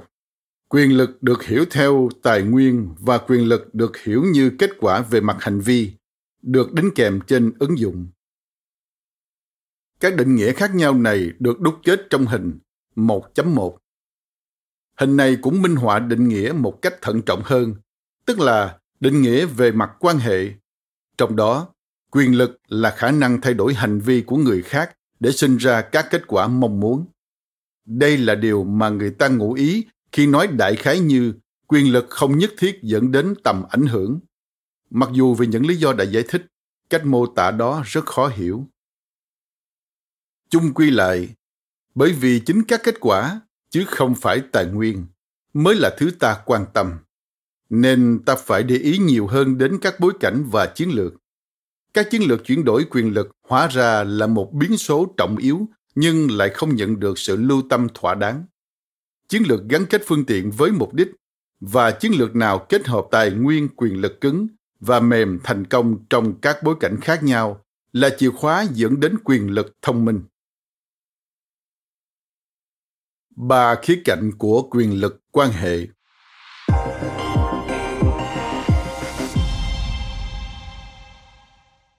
Ngoài sự khu biệt giữa tài nguyên và các định nghĩa quyền lực mang tính quan hệ, ta cần phân biệt ba khía cạnh khác nhau của quyền lực quan hệ. Chỉ huy sự thay đổi, kiểm soát nghị trình và thiết lập các sở thích. Thông thường, những khía cạnh này đều kết hợp với nhau. Ví dụ, một cuốn sách gần đây về chính sách đối ngoại định nghĩa quyền lực là thứ khiến người hoặc nhóm người làm chuyện họ không muốn làm. Nhưng cách tiếp cận eo hẹp như thế có thể dẫn đến sai lầm. Khả năng chỉ huy người khác thay đổi hành vi ngược với sở thích ban đầu của họ là một khía cạnh quan trọng của quyền lực quan hệ, nhưng không phải là duy nhất. Một khía cạnh khác là khả năng tác động đến sở thích của người khác để họ muốn điều ta muốn và ta không cần phải chỉ huy họ thay đổi. Cựu tổng thống và thống tướng Dwight Eisenhower gọi đây là hành động khiến người khác làm điều gì, không phải chỉ do ta bảo họ làm vậy, mà còn do họ muốn làm cho ta theo bản năng của họ. Quyền lực chiêu dụ này tương phản với quyền lực chỉ huy và bổ sung cho nó. Cho rằng quyền lực cốt chỉ nhằm ra lệnh người khác thay đổi là một sai lầm. Ta có thể tác động đến hành vi của họ bằng cách định hình sở thích của họ theo các hướng giúp sinh ra điều ta muốn, hơn là dựa vào cà rốt và gậy gộc để thay đổi hành vi của họ khi không còn lựa chọn nào khác. Đôi khi ta có thể đạt được các kết quả mong muốn mà không cần phải dùng tới hạ sách, lờ đi khía cạnh này bằng cách dùng một định nghĩa quá hẹp về quyền lực có thể dẫn đến một chính sách đối ngoại được định hình thô vụng khía cạnh thứ nhất hay bộ mặt của quyền lực do nhà khoa học chính trị Robert Dahl tại Đại học Yale định nghĩa trong các nghiên cứu về New Haven vào những năm 1950 và ngày nay nó được sử dụng rộng rãi mặc dù chỉ bao quát một phần hành vi quyền lực. Bộ mặt quyền lực này chú trọng vào khả năng khiến người khác hành động theo hướng ngược với sở thích và chiến lược ban đầu của họ. Để đo lường hay đánh giá quyền lực, ta phải biết sở thích ban đầu của một người hoặc một quốc gia khác mạnh đến mức nào và bị các nỗ lực của ta thay đổi đến mức nào. Có thể thấy khá rõ hành động cưỡng ép trong một tình huống mà dường như có ít nhiều sự lựa chọn. Nếu một gã cầm súng chĩa vào quý vị rồi nói đưa tiền hay là chết, quý vị cũng có lựa chọn. Nhưng nó rất nhỏ và không nhất quán với sở thích ban đầu của quý vị, trừ phi tính đến sở thích tự sát và hy sinh. Khi tiệp khắc đầu hàng quân Đức, đây không phải là do nước này muốn đầu hàng. Các biện pháp kinh tế thì có phần phức tạp hơn. Trừng phạt tiêu cực, tức là lấy đi lợi ích kinh tế, cho cảm giác cưỡng ép rất rõ ràng. Nếu thưởng phạt hay mua chuộc kinh tế để làm điều mà ban đầu ta không muốn làm, thì điều này có thể hấp dẫn hơn đối với đối tượng mục tiêu. Nhưng bất kỳ khoản thưởng phạt nào cũng có thể dễ dàng bị biến thành một biện pháp trừng phạt tiêu cực bằng việc đe dọa các món tiền này một cách ngấm ngầm hoặc công khai. Tiền thưởng cuối năm là một phần thưởng, nhưng nếu cắt đi phần thưởng này thì lại cho ta cảm giác đây là hình phạt. Hơn nữa, trong các mối quan hệ đàm phán không cân xứng, chẳng hạn giữa một chủ đất triệu phú và một nông dân đói khát, một khoản tiền nhận hay không nhận hèn mọn có thể cho người nông dân cảm giác có ít lựa chọn điểm quan trọng ở đây là một người có khả năng khiến người khác hành động ngược với sở thích và chiến lược ban đầu và cả hai bên đều cảm nhận được quyền lực đó. Vào những năm 1960, không lâu sau khi đa phát triển định nghĩa được chấp nhận rộng rãi của ông, các nhà khoa học chính trị Peter Bartrat và Morton Barrett chỉ ra rằng định nghĩa của đa là bỏ sót cái mà họ gọi là bộ mặt thứ hai của quyền lực. Đa đã lờ đi khía cạnh định khung và thiết lập nghị trình. Nói thêm, khía cạnh định khung nguyên văn là framing, tức là diễn đạt sự việc theo một cách tỉ mỉ nào đó. Các cách định khung khác nhau có thể sẽ cho phản hồi khác nhau. Ví dụ nói, sản phẩm này có 1% chất béo, với sản phẩm này 99% không có chất béo. Là hai cách định khung cùng một sự việc nhưng theo tâm lý học, người tiêu dùng có xu hướng chọn sản phẩm thứ hai hơn. Quay lại nội dung chính.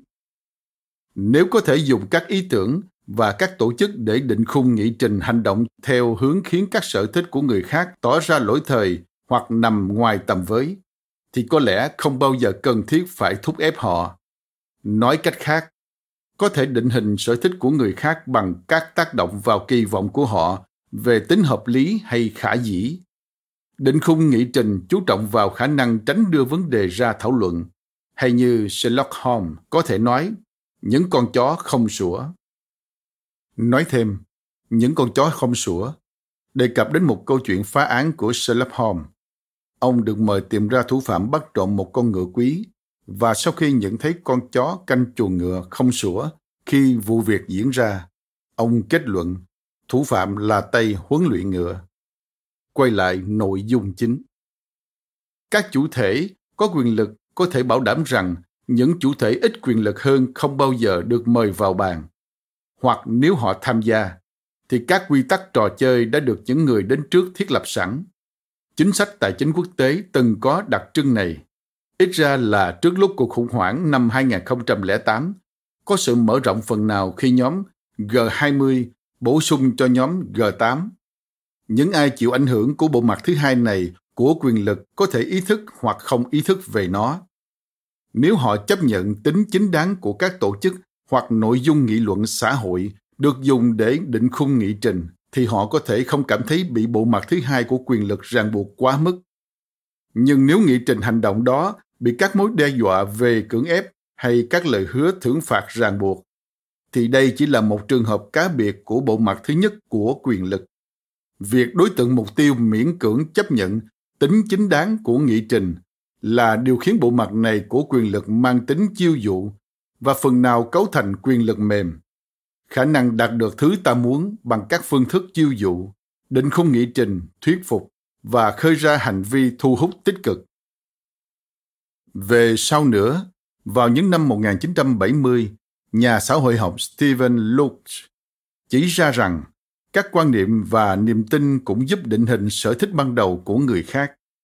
Theo cách tiếp cận của Da, tôi có thể thực thi quyền lực đối với quý vị bằng cách khiến quý vị làm những điều quý vị không muốn. Nói cách khác, bằng cách thay đổi hoàn cảnh của quý vị, tôi có thể khiến quý vị thay đổi chiến lược mong muốn của mình.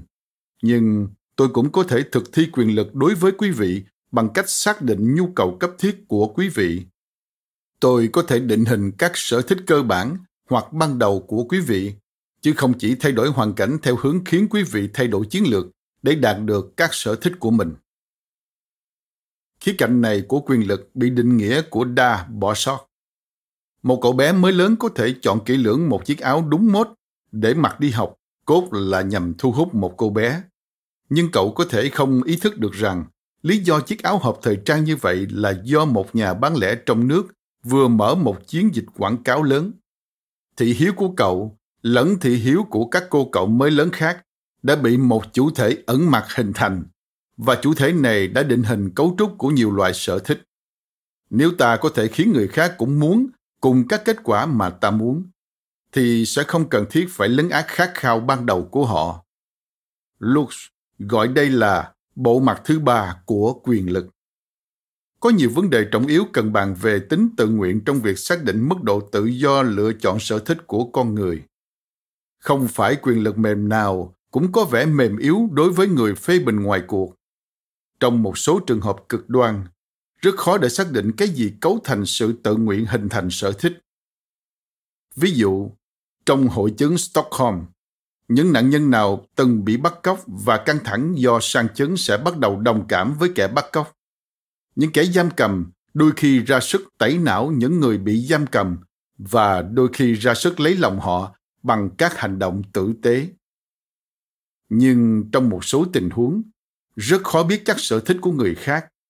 Phụ nữ Afghanistan chọn mặc áo burqa có phải do bị áp bức? Nói thêm, áo burka là một loại áo dài có phần vải để trùm lên đầu. Phía trước có một tấm lưới dày che mặt, khiến họ luôn nhìn thế giới bên ngoài qua tấm lưới dày. Quay lại nội dung chính. Còn phụ nữ chọn đeo mạng che mặt ở nước Pháp dân chủ thì sao? Đôi khi chỉ nhìn bề ngoài thì rất khó biết mức độ tự nguyện. Các nhà độc tài như Adolf Hitler và Stalin ra sức tạo ra một phần hào quang của sự thất bại để thu hút người khác đi theo. Và một số lãnh đạo ở các nước Đông Nam Âu đã bị khuất phục bởi hiệu ứng này. Trong trường hợp vũ lực tạo ra một cảm giác e sợ, có tác dụng thu hút người khác, thì nó có thể là một nguồn nguyên lực chiêu dụ gián tiếp. Nhưng nếu yếu tố vũ lực này mang tính cưỡng ép trực tiếp, thì nó đơn giản chỉ là một trường hợp cá biệt của bộ mặt đầu tiên của quyền lực. Ba khía cạnh của quyền lực quan hệ. Bộ mặt đầu tiên A. Dùng dọa dẫm hoặc phần thưởng để thay đổi hành vi của B, trái với sở thích và chiến lược ban đầu của B. B biết điều này và cảm nhận được hiệu ứng từ quyền lực của A. Bộ mặt thứ hai A. Kiểm soát nghị trình hành động theo hướng giới hạn các lựa chọn về chiến lược của B. B. Có thể biết hoặc không biết điều này và ý thức được quyền lực của A. Bộ mặt thứ ba A. Góp phần tạo ra và định hình các niềm tin, nhận thức và sở thích căn bản của B. Khó có khả năng B ý thức được điều này hay nhận ra được hiệu ứng từ quyền lực của A. Một số nhà lý luận lâu nay vẫn gọi đây là những bộ mặt công khai, kín đáo và vô hình của quyền lực. Qua đó phản ánh các độ khó mà đối tượng mục tiêu gặp phải trong việc khám phá nguồn quyền lực. Bộ mặt thứ hai và thứ ba tiêu biểu cho các khía cạnh của quyền lực cấu trúc. Cấu trúc chẳng qua là cách sắp đặt tất cả các bộ phận của một tổng thể. Con người bị bao phủ trong những cấu trúc phức tạp luôn ảnh hưởng và ràng buộc họ về văn hóa, các quan hệ xã hội và quyền lực. Trường hoạt động của một người bị giới hạn bởi các chủ thể, mà với họ, người này không có bất kỳ tương tác hay giao tiếp nào. Bởi các hành động xa xôi về thời gian và không gian. Bởi các hành động mà người này hoàn toàn không phải là đối tượng của chúng.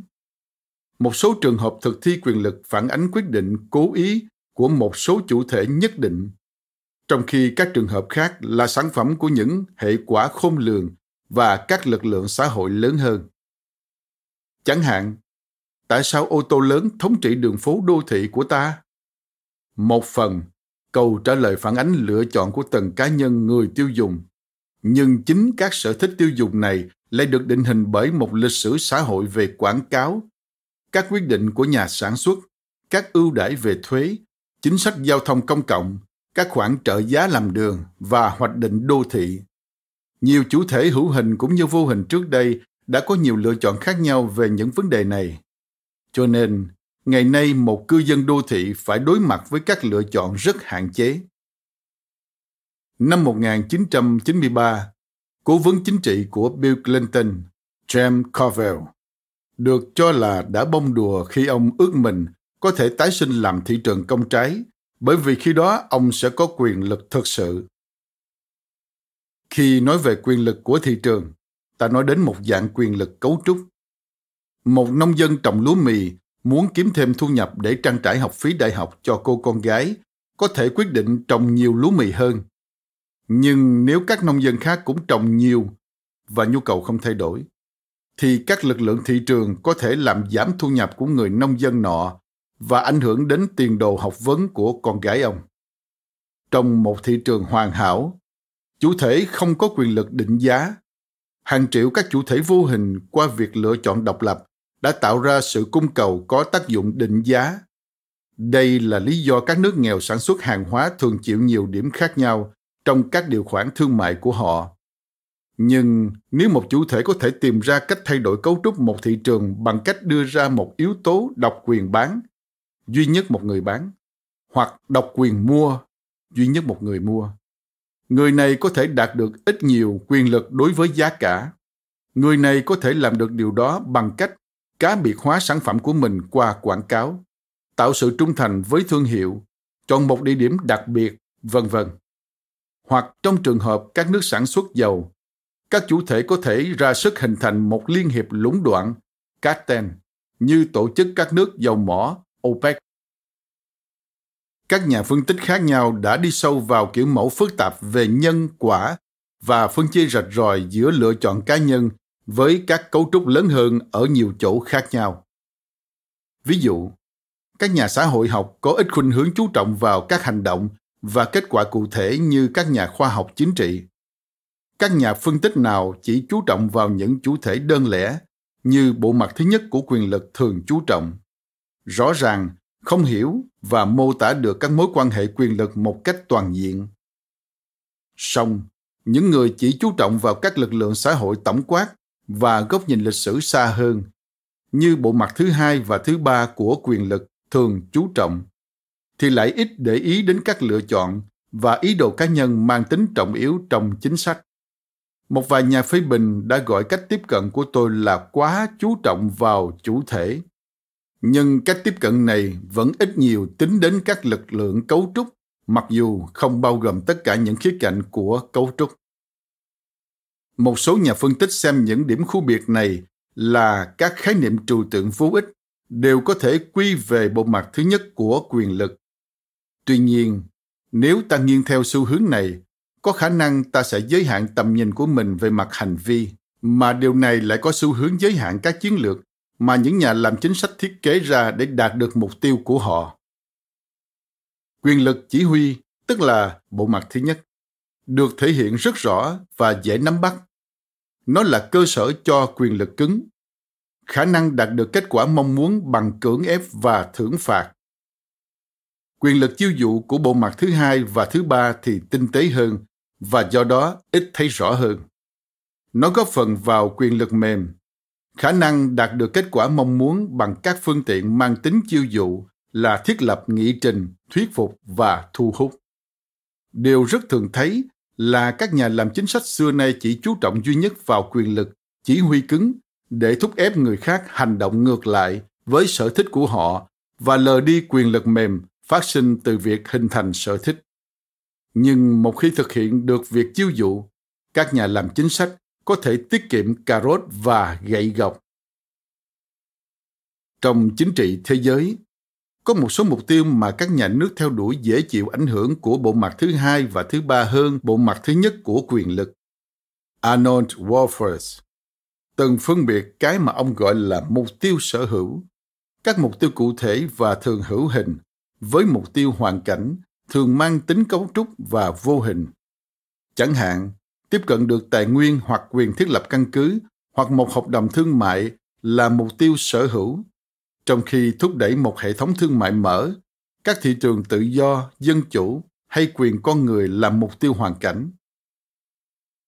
Theo các thuật ngữ được dùng ở trên, ta có thể nghĩ tới các nhà nước có những mục tiêu cụ thể và mục tiêu chung chung hay mang tính cấu trúc chỉ chú trọng đến quyền lực chỉ huy và bộ mặt thứ nhất của quyền lực có thể khiến ta lầm lạc về cách thúc đẩy những mục tiêu này chẳng hạn trong việc thúc đẩy dân chủ các phương tiện quân sự đơn lẻ thì ít thành công hơn các phương tiện quân sự kết hợp với các cách tiếp cận mang tính quyền lực mềm như mỹ đã ngộ ra ở iraq và quyền lực mềm từ việc thu hút và thuyết phục có thể có khía cạnh mang tính chủ thể lẫn khía cạnh mang tính cấu trúc. Chẳng hạn, một nước có thể ra sức thu hút các nước khác thông qua những hành động như ngoại giao công chúng, nhưng nước này cũng có thể thu hút các nước khác thông qua các hiệu ứng cấu trúc từ tấm gương của chính mình hay có thể gọi là hiệu ứng thành phố tỏa sáng trên đồi. Một lý do khác không nên quy tất cả ba bộ mặt của quyền lực về bộ mặt thứ nhất là vì như vậy sẽ làm giảm sự chú ý đối với các mạng lưới. Một loại quyền lực cấu trúc quan trọng trong thế kỷ 21. Các mạng lưới đang trở nên ngày càng quan trọng trong thời đại thông tin và việc chọn vị trí trong các mạng xã hội có thể là một tài nguyên quyền lực quan trọng. Ví dụ, trong một mạng lưới trục nang, quyền lực có thể xuất phát từ vai trò làm trục thông tin liên lạc nếu quý vị giao tiếp với bạn bè của mình thông qua tôi, thì điều này cho tôi quyền lực. Nếu các điểm trên vành nang không nối trực tiếp với nhau, thì việc phụ thuộc vào thông tin liên lạc qua trục có thể định hình nghị trình của các điểm đó. Ví dụ, ngay cả sau khi độc lập, nhiều thông tin liên lạc giữa các thuộc địa châu Phi thuộc Pháp cũ vẫn truyền qua Paris, và điều đó làm tăng quyền lực của Pháp trong việc định hình nghị trình của họ. Ở các bố cục mạng lưới khác phức tạp hơn, các nhà lý luận chỉ ra tầm quan trọng của các lỗ hổng cấu trúc ngăn chặn sự liên lạc trực tiếp giữa các bộ phận nhất định của mạng lưới đó. Những ai có thể bích hoặc khai thác các lỗ hổng cấu trúc có thể sử dụng vị thế của mình làm nguồn quyền lực bằng cách kiểm soát việc liên lạc thông tin giữa những người khác với nhau. Một khía cạnh khác của mạng lưới có liên quan trực tiếp đến quyền lực là tính rộng khắp của chúng. Ngay cả các kết nối yếu ớt rộng khắp cũng có thể hữu ích trong việc tiếp nhận và phân tán những thông tin mới mẻ và sáng tạo. Các kết nối yếu ớt cung cấp khả năng kết nối các nhóm đa dạng lại với nhau một cách hợp tác thành công. Điều này tăng khả năng của một nước trong việc đạt được quyền lực cùng với, hơn là đối với, những nước khác.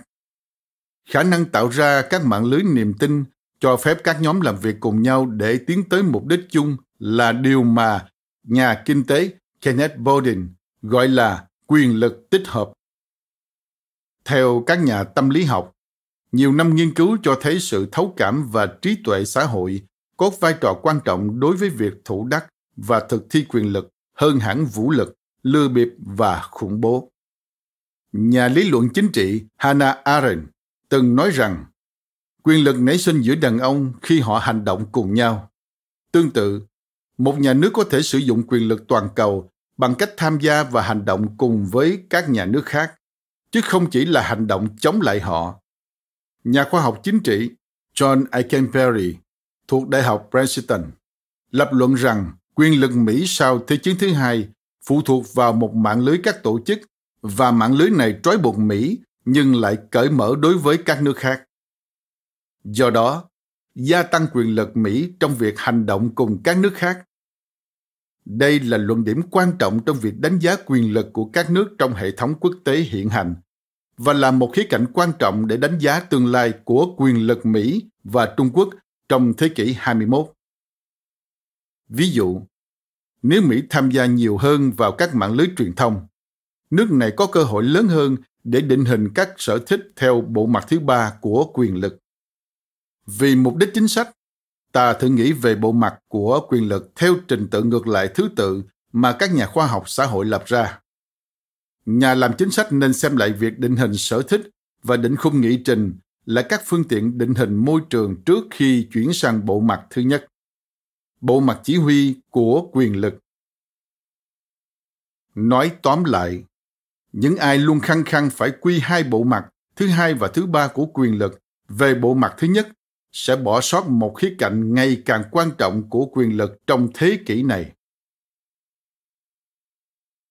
Chủ nghĩa hiện thực và toàn giải phổ hành vi quyền lực.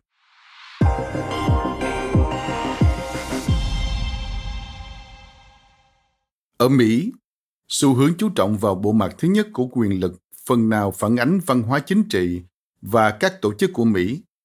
Không nhà chính trị nào muốn tỏ ra mềm yếu và quốc hội cảm thấy nâng ngân sách của lầu năm góc dễ dàng hơn nâng ngân sách của Bộ Ngoại giao. Sự thiên lệch này bấy lâu đã được các thuyết chính trị quốc tế đang thịnh hành củng cố. Trải qua nhiều thế kỷ, cách tiếp cận cổ điển thịnh hành nhất đối với thời cuộc quốc tế vẫn luôn được gọi là chủ nghĩa hiện thực và mầm móng của nó đã có từ thời của các nhà tư duy vĩ đại như Thucydides và Niccolo Machiavelli. Chủ nghĩa hiện thực giả định rằng trong điều kiện vô chính phủ của chính trị thế giới, nơi không có chính phủ quốc tế nào cao hơn nhà nước, các nhà nước phải tự lực cánh sinh để bảo tồn nền độc lập. Và khi bị dồn vào chân tường, biện pháp cuối cùng là sử dụng vũ lực Chủ nghĩa hiện thực khắc họa thế giới về mặt các nhà nước tự trị hướng đến mục tiêu bảo tồn nền an ninh của họ. Với quân lực là công cụ tối hậu. Do đó, chiến tranh bấy lâu vẫn luôn là một khía cạnh trường tồn của thời cuộc quốc tế xuyên suốt nhiều thế kỷ. Các nhà hiện thực chủ nghĩa có nhiều loại, nhưng tất cả đều có xu hướng lập luận rằng chính trị toàn cầu chính là chính trị quyền lực. Về mặt này, họ đúng nhưng một số người giới hạn cách hiểu của mình khi nghĩ đến quyền lực quá eo hẹp. Một nhà hiện thực chủ nghĩa thực dụng hoặc có óc phán đoán, thông thường tính đến toàn bộ các tài nguyên quyền lực, gồm cả ý tưởng, sự thuyết phục và sự thu hút. Nhiều nhà hiện thực cổ điển trong quá khứ hiểu vai trò của quyền lực mềm rõ hơn một vài hậu duệ đương đại của họ. Chủ nghĩa hiện thực tiêu biểu cho một nhát cắt mở đường đúng đắn trong việc khắc họa một số khía cạnh của quan hệ quốc tế. Song như ta thấy, nhà nước không còn là chủ thể quan trọng duy nhất trong thời cuộc quốc tế nữa. An ninh không chỉ là kết quả to lớn duy nhất mà họ theo đuổi, và vũ lực không phải công cụ có sẵn duy nhất hay hoàn hảo để đạt được những kết quả đó. Thật vậy, hoàn cảnh phụ thuộc lẫn nhau phức tạp này là điển hình trong các quan hệ giữa các quốc gia hậu công nghiệp tiên tiến như Mỹ, Canada, châu Âu, Úc và Nhật Bản. Dân chủ tương hỗ, văn hóa tự do và một mạng lưới sâu các liên kết xuyên quốc gia đồng nghĩa với việc tình trạng vô chính phủ có các hệ quả rất khác so với tiên đoán của chủ nghĩa hiện thực. Trong điều kiện như vậy, một chiến lược quyền lực thông minh pha trộn bộ mặt thứ hai và thứ ba của quyền lực với tỷ lệ cao hơn hẳn. Tuy nhiên, không chỉ trong các quan hệ giữa những nước tiên tiến, quyền lực mềm mới đóng một vai trò quan trọng. Trong thời đại thông tin, các chiến lược truyền thông trở nên quan trọng hơn và quân đội của ai thắng không phải là yếu tố duy nhất định hình kết quả mà còn có yếu tố câu chuyện của ai thắng. Chẳng hạn, trong cuộc chiến chống khủng bố, cần thiết phải có lối kể chuyện có tác dụng lôi cuốn quần chúng và ngăn chặn những kẻ khủng bố cấp tiến tuyển mộ họ. Trong cuộc chiến chống phiến quân, quân lực năng động phải đi kèm với các phương tiện quyền lực mềm, góp phần giành được con tim và khối óc, định hình sở thích của đa số quần chúng. Chiến lược thông minh phải có yếu tố thông tin và truyền thông. Các nhà nước đấu tranh với nhau về quyền lực định nghĩa quy chuẩn và việc định khung vấn đề trở nên ngày càng quan trọng. Ví dụ, đài CNN và đài BBC định khung các vấn đề của chiến tranh vùng vịnh lần thứ nhất vào năm 1991. Nhưng trước năm 2003, Al Jazeera bây giờ đang đóng một vai trò lớn trong việc định hình cách kể chuyện về chiến tranh Iraq. Cách định khung vấn đề như thế không chỉ là tuyên truyền chính trị đơn thuần để mô tả các sự kiện vào tháng 3 năm 2003. Ta có thể nói lính Mỹ vào Iraq hoặc lính Mỹ xâm lược Iraq. Cả hai phát biểu này đều đúng. Nhưng chúng có các tác động rất khác nhau về mặt quyền lực dùng để định hình sở thích. Tương tự, nếu ta nghĩ đến các tổ chức quốc tế, thì nghị trình được thiết lập trong một nhóm 8 thành viên có một ít khách mời sẽ khác với một nhóm có 20 khách mời ngang hàng. Đây chỉ là vài ví dụ cho thấy các khía cạnh của bộ mặt thứ hai và thứ ba của quyền lực ngày càng trở nên quan trọng hơn trong nền chính trị toàn cầu vào thời đại thông tin. Tài nguyên quyền lực mềm và hành vi quyền lực mềm.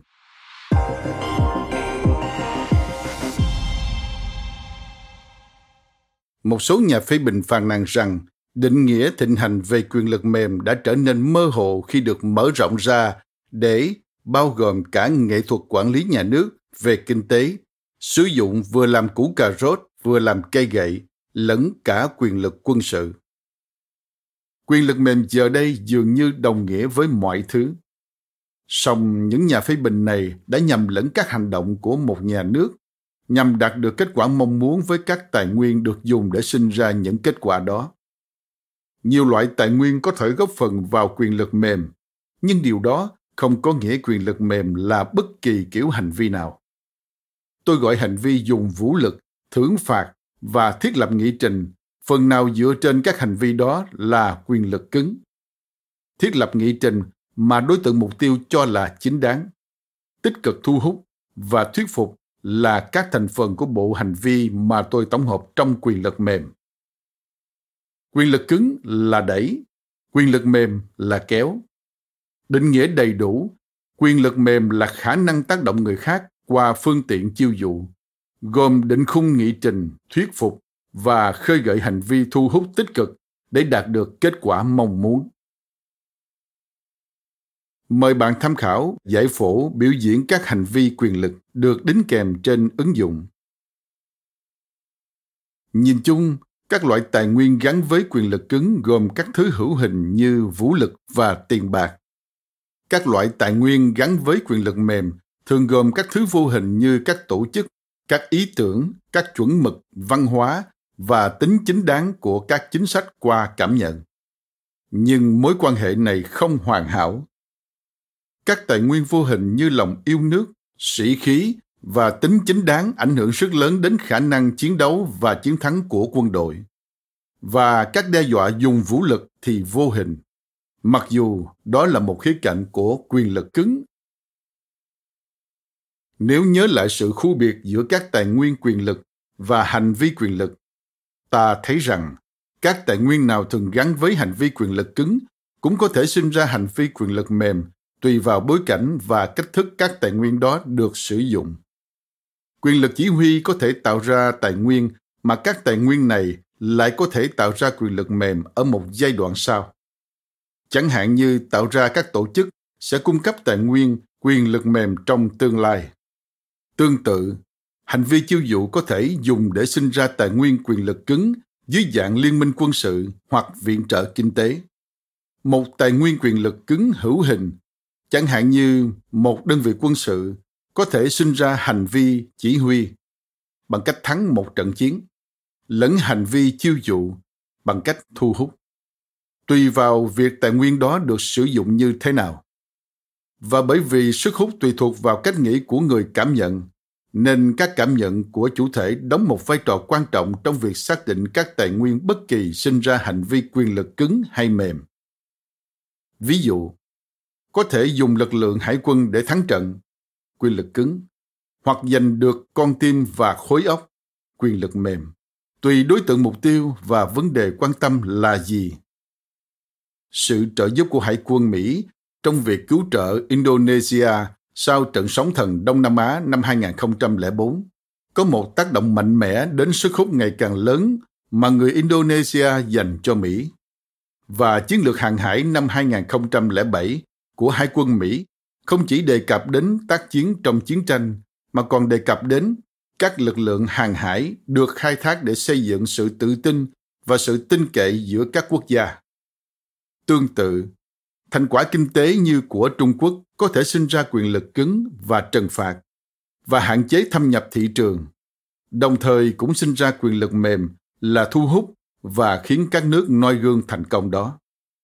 Một số nhà phân tích đã hiểu sai quyền lực mềm là đồng nghĩa với văn hóa nên tiếp tục đánh giá thấp tầm quan trọng của nó. Ví dụ, sử gia Niall Ferguson mô tả quyền lực mềm là các lực lượng phi truyền thống chẳng hạn như hàng hóa thương mại và hàng hóa văn hóa. Rồi sau đó bác bỏ nó trên cơ sở là nó phải nói là mềm yếu.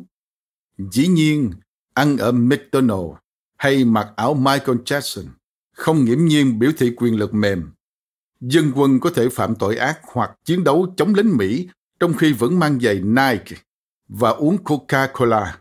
Nhưng sự phê bình này đã nhầm lẫn các tài nguyên có khả năng sinh ra hành vi với chính hành vi đó. Việc sở hữu tài nguyên quyền lực có thực sự sinh ra hành vi mong muốn hay không còn tùy vào bối cảnh và kỹ năng của chủ thể trong việc chuyển đổi các tài nguyên này thành các kết quả về hành vi ăn sushi, trao đổi quân bài, Pokemon, hoặc thuê một cầu thủ ném bóng chày người Nhật như đội Boston Red Sox đã làm.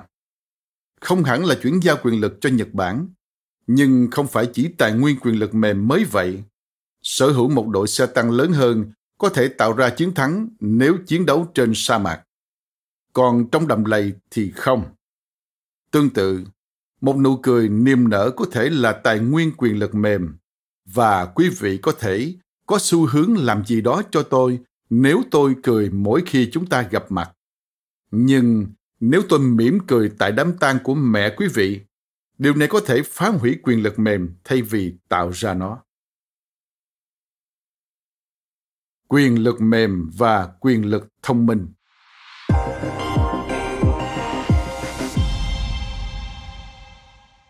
Như đã đề cập trong phần lời nói đầu, Tôi phát triển thuật ngữ quyền lực thông minh vào năm 2004 để chống lại nhận thức sai lầm cho rằng một mình quyền lực mềm có thể sinh ra chính sách đối ngoại hiệu quả. Tôi đã định nghĩa quyền lực thông minh là khả năng kết hợp các tài nguyên quyền lực cứng và quyền lực mềm thành những chiến lược hiệu quả. Khác với quyền lực mềm, quyền lực thông minh là một khái niệm mang tính đánh giá cũng như mô tả Quyền lực mềm có thể tốt hoặc xấu từ một góc độ quy chuẩn, tùy xem nó được sử dụng như thế nào. Quyền lực thông minh có sẵn tính đánh giá trong định nghĩa. Nhà phê bình nào nói, quyền lực thông minh có thể gọi là quyền lực mềm 2.0. Đã thay thế quyền lực mềm 1.0 trong từ điển chính sách đối ngoại của Mỹ, thì họ hoàn toàn nhầm lẫn. Một phê bình chính xác hơn nói rằng vì khái niệm này, không như khái niệm về quyền lực mềm, có một khía cạnh mang tính quy chuẩn, nên nó thường thích hợp dùng trong các khẩu hiệu, mặc dù điều đó chưa chắc đã đúng. Quyền lực thông minh dành cho tất cả các nước và các chủ thể phi nhà nước, chứ không riêng chỉ Mỹ. Ví dụ, như ta sẽ thấy ở chương 7, các nhà nước nhỏ bấy lâu thường phát triển những chính sách quyền lực thông minh. Na Uy, với 5 triệu người, đã cải thiện sức hấp dẫn của nước này bằng các chính sách hợp thức hóa trong việc hòa giải và hỗ trợ phát triển. Đồng thời, còn là một thành viên năng nổ và hiệu quả trong khối NATO. Và ở thế cực còn lại, về mặt quy mô dân số, Trung Quốc, một cường quốc đang lên về tài nguyên kinh tế và quân sự, đã chủ động đầu tư vào tài nguyên quyền lực mềm để khiến quyền lực cứng của mình trông có vẻ ít mang tính đe dọa hơn đối với các nước láng giềng và từ đó phát triển một chiến lược thông minh. Quyền lực thông minh đi vào trọng tâm của vấn đề chuyển đổi quyền lực như ta đã thấy trước đó. Một số quốc gia và chủ thể có thể được phú cho các tài nguyên quyền lực lớn mạnh hơn các quốc gia và chủ thể khác, nhưng vẫn không hiệu quả lắm trong việc chuyển đổi toàn bộ nguồn tài nguyên quyền lực của mình thành những chiến lược sinh ra các kết quả mà họ theo đuổi. Một số người lập luận rằng, với cấu trúc chính phủ kém hiệu quả của thế kỷ 18, Mỹ rất yếu về chuyển đổi quyền lực. Những người khác phản hồi rằng phần lớn sức mạnh của Mỹ được xã hội dân sự và nền kinh tế mở của nước này tạo ra bên ngoài chính phủ và có lẽ chuyển đổi quyền lực luôn dễ dàng hơn khi một nước có của cải thặng dư và có điều kiện tài chính để hấp thu cái giá của sai lầm. Nhưng những bước đầu tiên hướng đến quyền lực thông minh và các chiến lược chuyển đổi quyền lực hiệu quả là hiểu được toàn bộ những nguồn tài nguyên quyền lực và nhận rõ các vấn đề trong việc kết hợp chúng một cách hiệu quả trong nhiều bối cảnh đa dạng. Quyền lực cứng và quyền lực mềm đôi khi củng cố và đôi khi làm suy yếu lẫn nhau. Và để phân biệt được cách chúng tương tác trong các tình huống khác nhau, đòi hỏi một sự am hiểu về thể thế vững chắc. Nhưng sẽ là một sai lầm nếu nghĩ đến các chiến dịch thông tin về các mặt khiến ta hiểu sai cốt lõi của quyền lực mềm. Nếu phải chọn giữa việc sở hữu quyền lực quân sự và sở hữu quyền lực mềm trong chính trị quốc tế, ta sẽ chọn quyền lực quân sự nhưng quyền lực thông minh đề xuất rằng tốt nhất là nên có cả hai. Quân đội phải hiểu rằng quyền lực mềm khó sử dụng hơn về mặt áp dụng lực lượng quân sự, nhất là khi hành động của lực lượng đó được nhìn nhận thiếu thiện cảm. Nếu các đòn bẩy của quyền lực mềm không kéo lên cùng một hướng, thì quân đội thường không thể tự mình tạo ra các điều kiện có lợi. Đầu năm 2006, Bộ trưởng Quốc phòng Donald Rumsfeld phát biểu về cuộc chiến toàn cầu chống khủng bố của chính quyền Bush. Trong cuộc chiến này, một số trận chiến trọng yếu nhất có thể không diễn ra ở các vùng núi của Afghanistan hay trên đường phố của Iraq, mà ở trong các phòng thời sự ở New York, London, Cairo và những nơi khác. Như tờ The Economist đã bình luận về bài phát biểu của Rumsfeld. Trước đây, ông thẳng thắn xem việc chú trọng vào quyền lực mềm là mềm yếu, một phần trong chính sách nhân nhượng với khủng bố của châu Âu cũ. Giờ đây, ông nhận ra tầm quan trọng của việc giành được con tim và khối óc. Nhưng bài phát biểu có trọn một phần chú trọng phân tích làm thế nào Mỹ có thể thắng được cuộc chiến tuyên truyền bằng chiến lược PR khéo léo hơn. Đáng tiếc là Rumsfeld đã quên mất quy tắc đầu tiên của quảng cáo. Nếu bạn có một sản phẩm tồi, thì quảng cáo hoành tráng đến đâu cũng không bán được nó. Ông cũng quên rằng, chiến lược chuyển đổi quyền lực yếu kém của chính quyền Bush khi ấy đang phung phí tài sản quyền lực cứng lẫn quyền lực mềm. Bước đầu tiên để phát triển các chiến lược quyền lực thông minh hiệu quả hơn bắt đầu bằng việc hiểu đầy đủ hơn các loại quyền lực và công dụng của quyền lực.